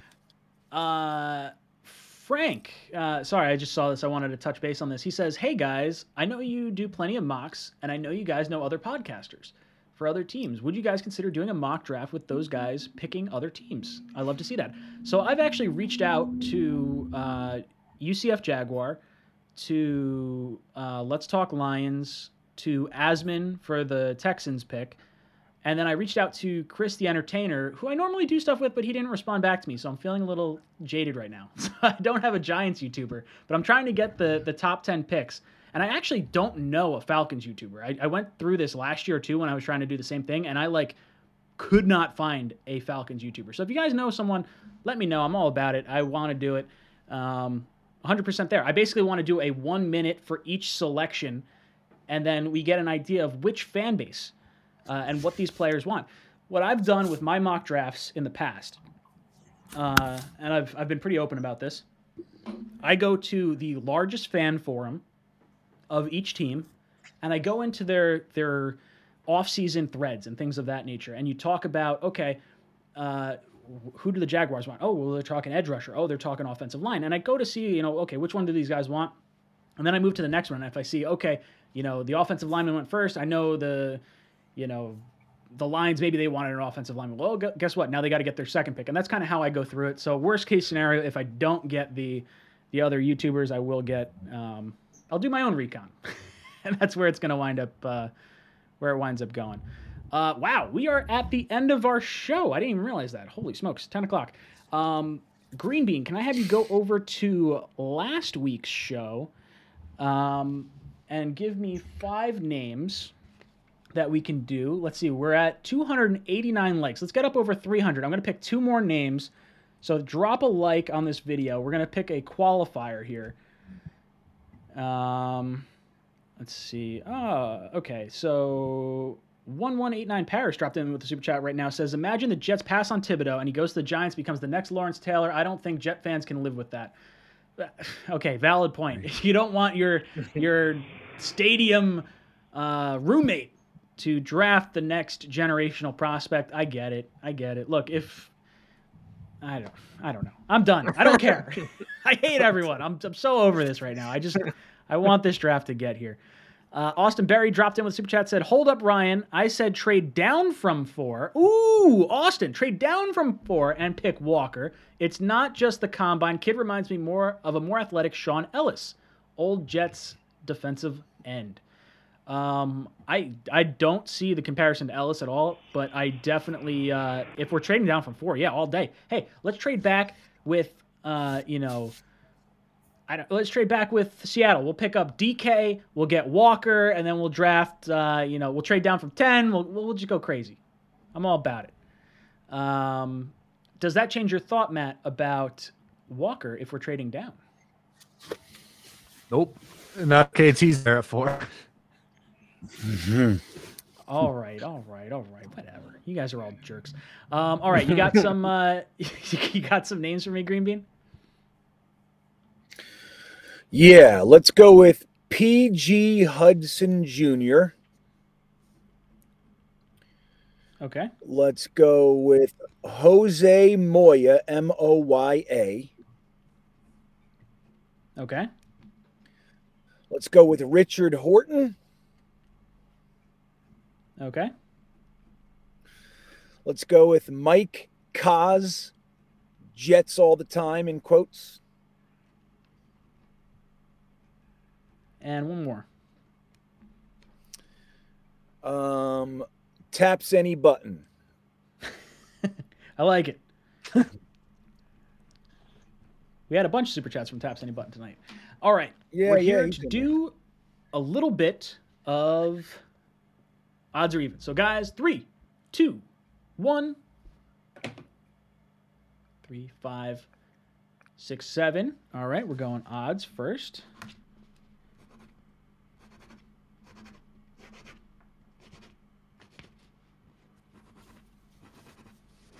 Oh no, taps any button. Sorry.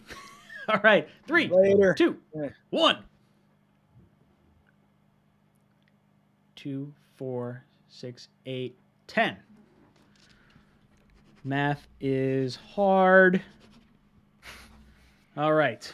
Three, two, one. Seven, eight, nine. Odds. All right, we're down to three names. Chat, give us a number. Three, two, one. Seven plus. He said chat. Didn't he say chat? I did. I said seven plus whatever the chat gives us. Oh, Let's see. okay. All right. I said it one. All right. Seven plus six, that's an odd number. Can't do math in my head right now. So our winner of the shirt is going to be Zachary Burner. Zachary Burner, you are our winner of today's shirt. Where is it? Right there. Bam! Reach out to me on Instagram or Gmail or something like that. Let me get your information. I'll send you out a shirt. Really looking forward to it. Boys and girls, it's been a lot of fun hanging out with us, but uh, it's time for us to be over. Let's go around the panel and give our closing thoughts. Matt, any last thoughts for our panel? Agents next week. I am up. Big week of content coming, so can't wait. Green Bean, any last words for our panel? Yeah, good stuff. I'm happy to have Ali in the mix. Uh, good chat tonight. I want to let everybody know that we released Dom C's newest article on greenbeanjetsfan.com. It is about on the running backs, and I want to remind everybody Dom C was talking about Jelani Woods and Christian Watson uh, before everybody. So months ago, he was telling us about these guys. So uh, the world is catching up to Dom C. He's killing it. You can find those articles on my webpage, greenbeanjetsfan.com. Ali, any last words for our panel? Yeah, uh, thank you for having me on. Um, I've kind of been away from everything for about a month now. Um, if you guys, a lot of people probably know, I was getting receiving death threats after my Senior Bowl uh, time at the Senior Bowl. Since then, I've been pretty much MIA uh, because it started threatening my family, uh, and it got really personal. Um, so that's why I kind of went off the grid for a long time. Um, even coming on here was kind of like hard for me to do it um, just because, but I just wanted to get back in the groove of things. Um, but yes, I was, that was true, uh, that people were saying stuff, and I had to come out and say why I was out because this is a very busy time for us, and I had a lot of content to put out uh, after the Senior Bowl because I was actually there. But after that, to receiving death threats, I was told by police and everything to stay away from social media for about a month now. Uh, so being back is finally awesome. I'm happy Ryan invited me on um, and just was able to come back, just talk Jets again. I'm very rusty. I'm very rusty. I don't know much more than what you guys know because I kind of just went away from all that stuff for a while for football. So I'm getting back in the groove of things and getting back in the groove. So I'm, I really appreciate you guys having me on. Um, and free agency is right around the corner, so it's gonna be a fun time. Guys, it's been a lot of fun, and I want you to know, Ali, if anyone threatens you, you got a bunch of Jet fans. We got 458 people that'll go out yep. there and kick that dude's ass. So, dude, we got yeah. your back. Guys, Great. it's been a lot of fun. Thank you so much for hanging out with us tonight. My name's Ryan. This has been Talking Jets. This is Jets Talk signing off. J E T S.